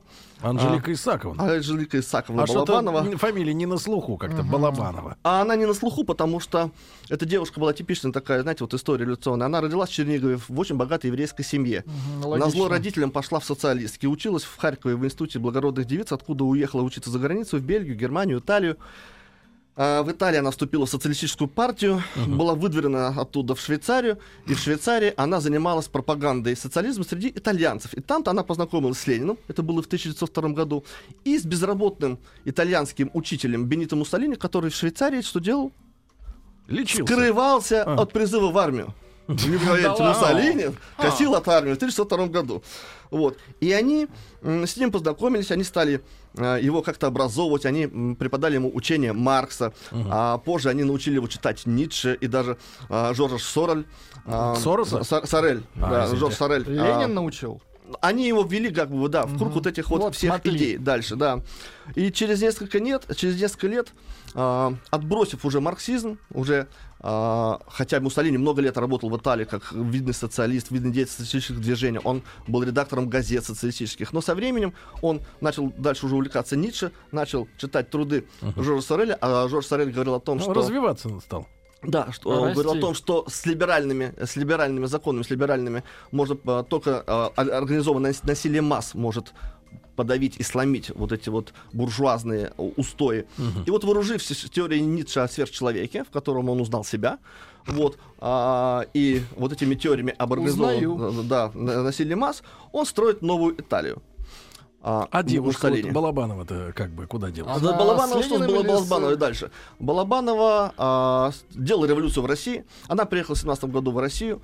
Была, а, если я не ошибаюсь, в, только в Наркомате иностранных дел, по-моему, Украины. Украины. В 24 году после смерти Ленина ей припомнили, что она дружила вроде как с Троцким. Вот, ее выгнали с партии, вот, и она, смекнув, э, куда идет дело, срулила из России во Францию, там спокойно пережила э, во Франции, ну, бегая туда-сюда от, от немецких войск уже Второй мировой войны. Она тудын-сюдын бегала, и в 1965 году она спокойно скончалась в Риме, А. ни разу не вернувшись в Россию, и, конечно, считала свою жизнь прожитой не зря. Ну Вот, сделала революцию в России и как бы вовремя свалила. Мгм. В общем, молодец, молодец. Итак, Муссолини строит, строит новую Италию. А, Мы знаем, что итальянцы народ далеко не воинственный. Гитлер... У них форма красивая. Э, Да, у них всегда было хорошо с внешним видом. Вот. А Гитлер считал, допустим, что они вообще не умеют воевать. Да, и, собственно говоря, мы должны быть благодарны э, во многом итальянцам за то, что мы прорвали Московский фронт и Сталинград и так далее. Там везде были итальянцы. Ну, везде- там еще и венгры, и Ну, румыны. ну, это же вообще всякие. не считается, да. Я Хотя и сказал. немцев было Вот. Много. Александр Суворов, прогулявшись по Италии, заметил как-то раз, что нет ни одной страны в Европе, которая была бы так густо усеяна крепостями и так часто была бы завоевана, как Италия. Ну Вот. Но, однако, при Муссолини на два десятка лет Италия становится страной э, харизматичной, с шагающими, марширующими колоннами и с фигурой э, лидера харизматичного, одетого во все черное, такое предтеча Гитлера, предтеча Гитлера. Ну вот. И вот во все эти ряды совершенно не вписывался царь. А что было дальше, мы с вами Узнаем, позже, да. да. Чуть-чуть То позже. есть да. вы так вот, вот так элегантно махнув э, плавником, да, э, Не плащом. оставляете нас, э, можно сказать, в предвкушении, да, в предвкушении, друзья мои. Ну, там еще один у нас есть же. До генерала Франка мы дойдем сегодня? Мы до всех дойдем. И до этого дойдем. До, все- до всех дойдет товарищ Кирпичников, друзья мои. Сейчас, сейчас у нас действительно новости, новости спорта, а потом продолжим.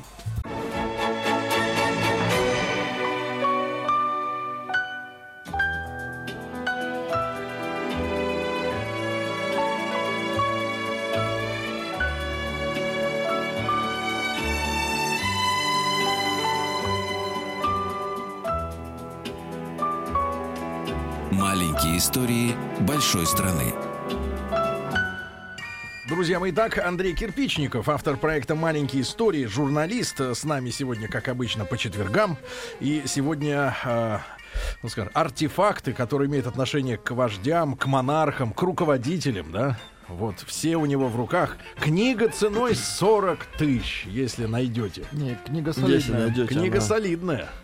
Да, книга солидная, и лица там указанные тоже интересные. Ничего А Вот, можно отдельную передачу посвятить хоть каким-то из них. Э, Я просмотрел сейчас вот э, Так, эту книгу. Там один из замечательных портретов человека по фамилии Нариман Нариманович Нариманов. Да, А ладно. Да, вождь. да, да, вождь, тоже вождь.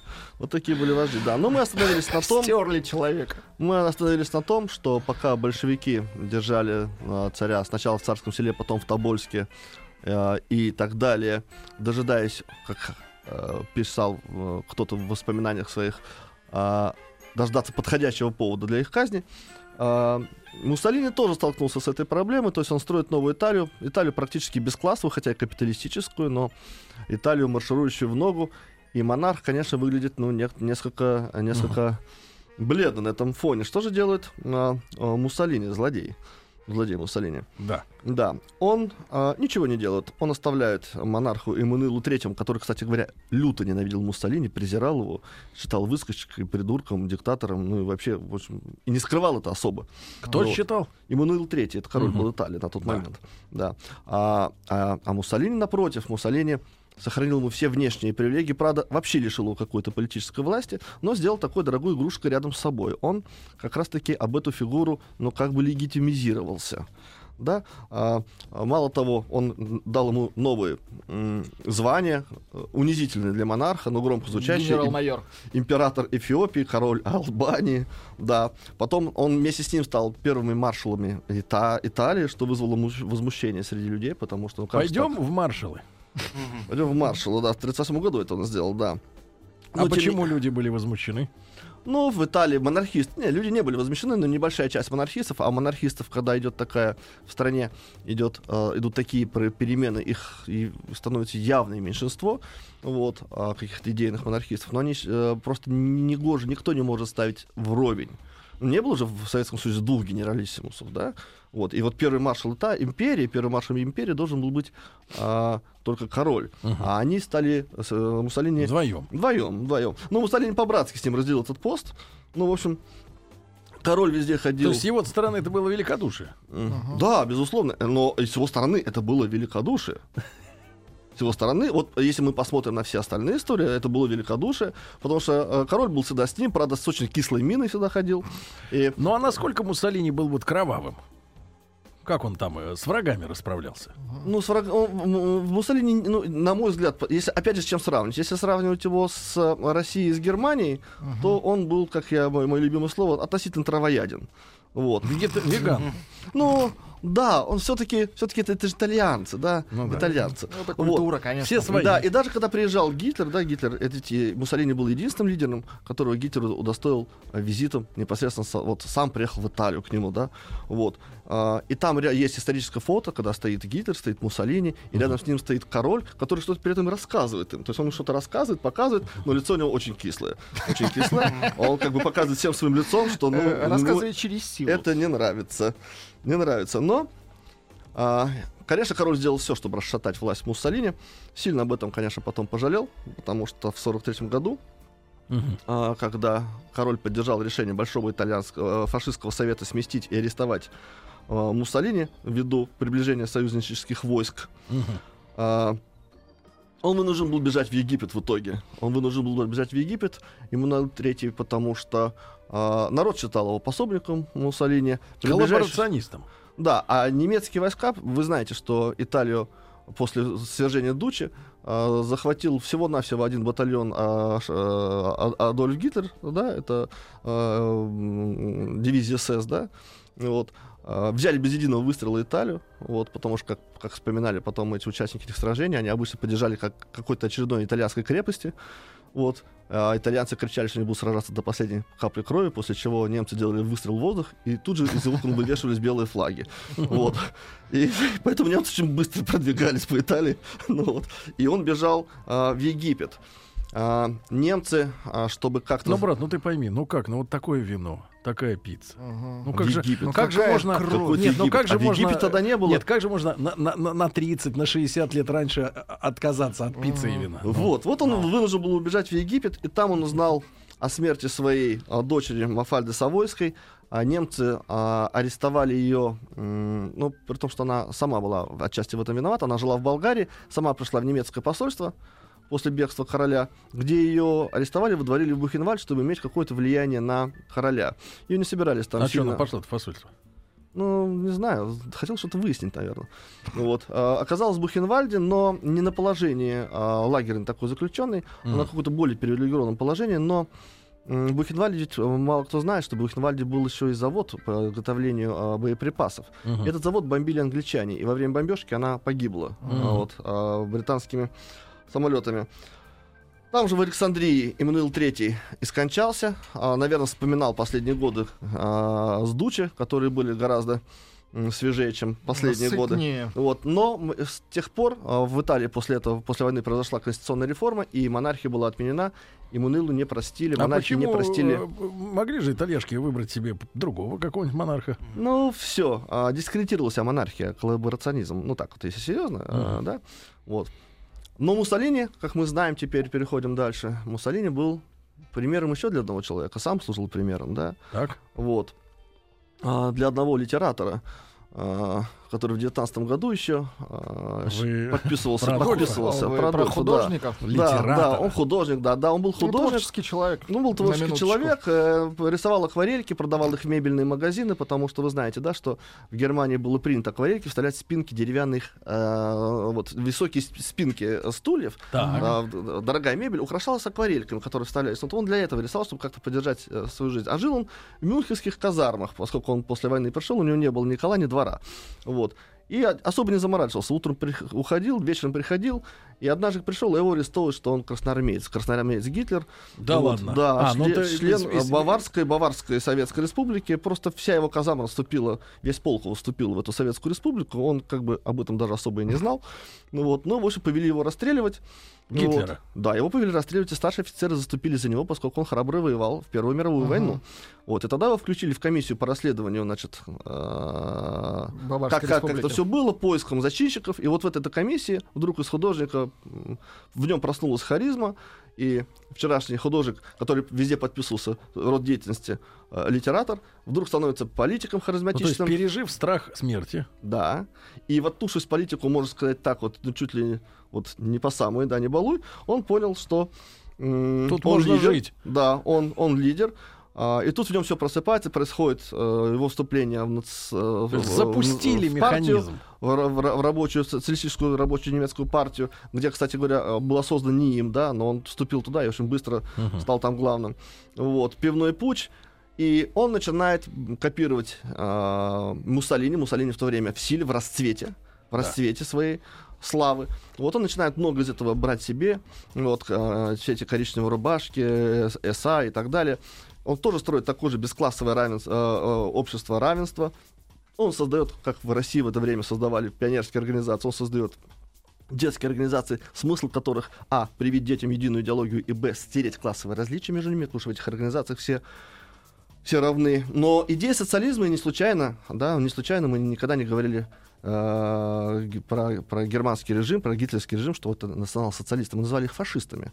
Вот, потому Или что в этом просто слое было нацистами. национ- Или нацистами. Мы прятали слово социалист, потому что на самом деле идеи социализма там были чрезвычайно сильны. Они были чрез- чрезвычайно сильны в руководстве штурмовиков, Эрнст Рём.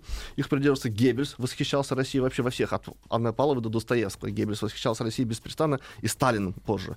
Григор Штрассер, Отто Штрассер, вся немецкая верхушка, все окружение Гитлера, они бредили идеями Тут вот, кстати, социализма. э, Андрюш, э, маленькая ремарка. Вот интересно, что в Германии, да, для национал-социализма э, почва была, да, униженность нации по итогам Первой Да. мировой войны.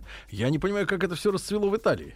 То есть у них-то из-за чего это все такое, такое пустило, так сказать, э, корни. на- ну и корни, и А, листву. да. увлекающийся эмоциональный народ. Да? Я думаю, да, харизматичный лидер. Ну, потом вот в, Италии, в, в Италии была э, военщина. Муссолини так же, как Гитлер. Он же ведь начал свой марш на Рим с, с ветеранами. С ветеранами, которые, наверное, хотели покончить тоже с э, какими-то аристократическими пережитками. Это, знаете, как а, поста- ставить на «Жигули» мотор от Porsche, и мотор э, разорвет кузов. Да? Вот э, новые отношения, которые складываются в обществе, они выходят за рамки сложившихся э, устоев. вот этих. У него Да. тоже присутствовали идеи социализма, я про Они везде. Да, Муссолини был социалистом. Он естественно, рассказал да, о том, что он разочаровался в марксизме. Да. Вот. Потому что фашизм оказался круче в его глазах, чем а, социализм. Фашизм включал в себя социализм. Только он был социализм, ну вот как бы вот там, для своих. Вот. И, в общем, Гитлер а, достаточно долго, долго а, выжигал из своих соратников социалистические идеи, поскольку... Выжигал? Выжигал, поскольку все-таки он а, дружил с крупным капиталом, ему было никак без крупного капитала не поднять а, э, экономику. И социалистические идеи он, ну, так сказать, оставлял для так сказать, рас- ну, какие-то распределения благ для народа, то есть там действительно пахло социализмом, ну, в общем-то, конечно, в прямом смысле слова социалистом он не был, потому что социализм Не все-таки подразумевает интернационализм. Ну, так вот, все-таки, да, социализм подразумевает интернационализм. Вот. Не А, может быть одних различий, одни различия ну, стерты, а другие не Троцкий, стерты. Да, да, да, да, да. Но, Тут- но тут- на протяжении, мы же говорим с вами о вождях и монархах. А, У Гитлера была целая Германия, поклонников, конечно, мы знаем. Вот. Но был у него один тайный воздыхатель, тайный воздыхатель, который посылал ему восторженные телеграммы с каждым успехом его присоединения Рейнской области, взятия Судет, Аншлюз Австрии, да. А, Это был отправленный в изгнание после Ноябрьской революции 18 года последний германский кайзер Вильгельм II. М. Тоже двоюродный брат Николая II, и Мгм. тоже двоюродный брат, а, ну, кузен, кузен а, Георга V английского. Все они- родственники. все они там родственнички были, да. Вот а, Вильгельм II обладал несгибаемой волей. Вообще есть такая теория, что Вторая мировая война, которая тогда называлась Великая война, да, в мире, а в России Первая Отечественная, Вторая Отечественная, а, возникла по вине акушерки. Вот. Потому Так. что, потому что Это когда... новости, да, говорите про акушерку. Ну, ну, знаете... в мире- Давайте так, повитуха. Повитуха. Ну, я не знаю, была ли Это повитуха. похоже на фамилию. Да. Но э, Вильгельм II, в чем суть? Вильгельм II при рождении Да. получил очень сильную травму. А, Его не, ну, у него было неправильное предлежание, и в процессе рождения ему чуть не оторвали руку. У него левая рука была короче в итоге на 15 сантиметров, совсем не двигалась, то есть он все детство не мог даже вилку держать. У него он носил специальный аппарат для растяжения и повышения функциональности этой руки все детство. Он был лишен детства. И одновременно у него были порваны мышцы шеи, у него была кривошея, и он ходил в специальном ошейнике. И все детство он вместо игр занимался преодолением этих болей, этих слабостей, а, тренировался. И в итоге у него выкался совершенно железный, абсолютно упрямый а, характер, Мгм. который чем-то, а, так сказать, сближал его с Гитлером. Он видел в Гитлере свое, а, своего такое альтер-эго свое, да? Ага. Вот. И, собственно говоря, благодаря этому характеру несгибаемому, да, когда была война, когда началась Первая мировая война, он, э, не задумываясь, объявил войну своему кузену и в России, и э, в Англии. И, собственно, Да. Да, так и помним, так и было. Андрей Кирпичников, автор проекта «Маленькие истории», сегодня на студии.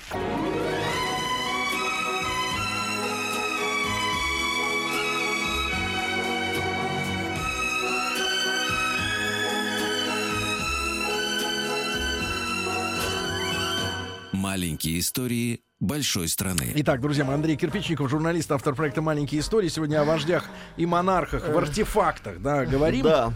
Мы бы закончили э, сейчас на Вильгельме II, Да. а, э, немецком э, Несгибаемый. кайзере несгибаемом, который в эмиграции. а, А он где жил? э, он жил, э, в- в- по-моему, в Голландии он жил. В, в Голландии он жил, э, слал привет, привет и Гитлеру, и даже его два его сына, между прочим, э, кронпринц Вильгельм, э, несостоявшийся Вильгельм III, открыто поддерживал Гитлера на выборах, а младший Август Вильгельм, он вообще вступил в НСДАП, был обергруппенфюрером СА, монарший, так сказать, сын старший, вот, и однажды он получил по морде от коммунистов, написал об этом отцу, он участвовал в уличных драках, Папа, и меня Вильгельм, обидели. и Вильгельм II написал ему, сын мой, это великая честь а, получить по морде за такое великое дело, А которое Гитлер делает. он как относился к монархии?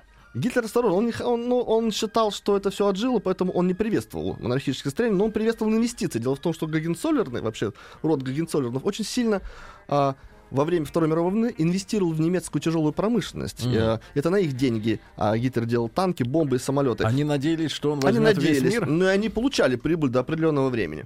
Да. Ну, а достаточно сказать, что м, Вильгельм II умер э, за несколько дней до нападения Гитлера на СССР, так и не узнав, к чему привел, при- привела Германию его альтер-эго. Ну и мы здесь можем вспомнить Испанию, где диктаторы сменялись один за другим. Э, Приму де Ривера, потом э, Франко.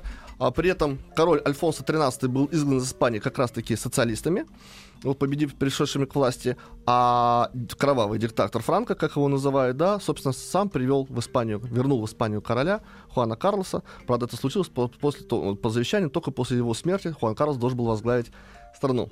Ну а что же Россия? Что же Россия? А, Так вы до России добрались, что ли? мы добрались, мы вернулись Вот в сейчас Россию. аккуратней. Мы вернулись в Россию. Мы Вот вернулись сейчас в Россию. вот контролируйте. мы, мы видим, что те страны, где монархи колла- были э, коллаборационистами с диктаторскими режимами, монархия исчезла. Там, где они оставались, э, сохраняя свое достоинство, она э, возродилась. Ну, трудно назвать, например, голландцев монархической страной. Трудно, Брат, трудно, трудно, трудно. И Нет, она изменилась, но тем не есть менее. король. Тем не менее. В а, Бельгии вроде тоже есть, да? есть король, да, да, но тоже да, какие-то да. все шуточные Но, товарищи. но шуточные не шуточные, таких как у нас. У нас, конечно, все это дело зацело пышным цветом в 90-е годы. Брат э, известного сп- спортсмена прыгуна, да, э, значит, высоту, э, по-моему, Алексея Брумеля, э, э, смотри, добрался, решил об- объявить До Брумеля. себя, да, решил объявить себя монархом. Ну, Мгм. сначала он э, Брумель предложил... Это в какие Алексей годы? Брумель, это 90-й год. Брумель Э, предложил 1800? избрать 1990 год. Алексей Брумель появляется на российском горизонте. Он объявляет себя императором, Алексеем Первым, вот, и предлагает избрать императором а, либо Ельцина, либо Солженицына. Но поскольку оба отказываются, он объявляет, объявляет себя императором сам, Ага. вот, и дарит Это первый- Советский Союз, в Советский 90, Союз был. 90, 90 год. И он дарит, он дарит дворянские титулы Руслану Хасбулатову, Александру Рудскому и Борису Ельцину. Дарит. Вот. Потом а, объявилась императрица Джун, известная целительница, если вы помните.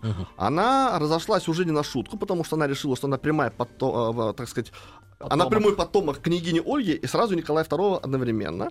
Она учредила, собственно, дворянское общество «Новая элита» и пожаловала титулы, соответственно, Ксении Собчак, Людмиле Нарусовой, а, Байбакова был такой у нас бывший председатель Госплана, а, Алексею Митрофанову, депутат ЛДПр тогда, в то время. Мне кажется, только титул Вот. его сейчас спасает в. А, причем ее, в ее этом новой элите есть э, такой нормальный прайс-лист, с которым можно даже приобрести титул английского лорда. Он, правда, это очень дорого стоит. Английского? Да. А что, Вот. англичане Ну, продают? же родственники, же вы же помните, все же кузены. Ну, как, да, да.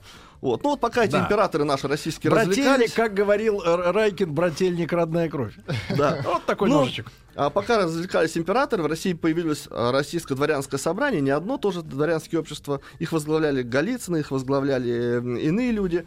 А, Выдано было только одним из этих обществ, так сказать, российское дворянское собрание называется. Почти ты- 15 тысяч свидетельств о дворянске. Среди них Алла Пугачева, Филипп Киркоров, а, Не Киркоров, Юрий Чайка, а Киркоров. а, экс-директор ФСБ Сергей Степашин «короб». и множество генералов и бизнесменов. Эти а, титулы раздает Мария Владимировна Романова. эм, Вы что ж, на святой покуситься хотите, Андрей? Нет, нет, нет, я говорю, эти титулы выдает за заслуги перед Отечеством нет, вы сказали, глава раздает. российского императорского дома Нет, вы оговорился. сказали, раздает. Я Вы поправьтесь конечно, извинитесь перед конечно, людьми. выдает, выдает Мария Владимировна Романова, да.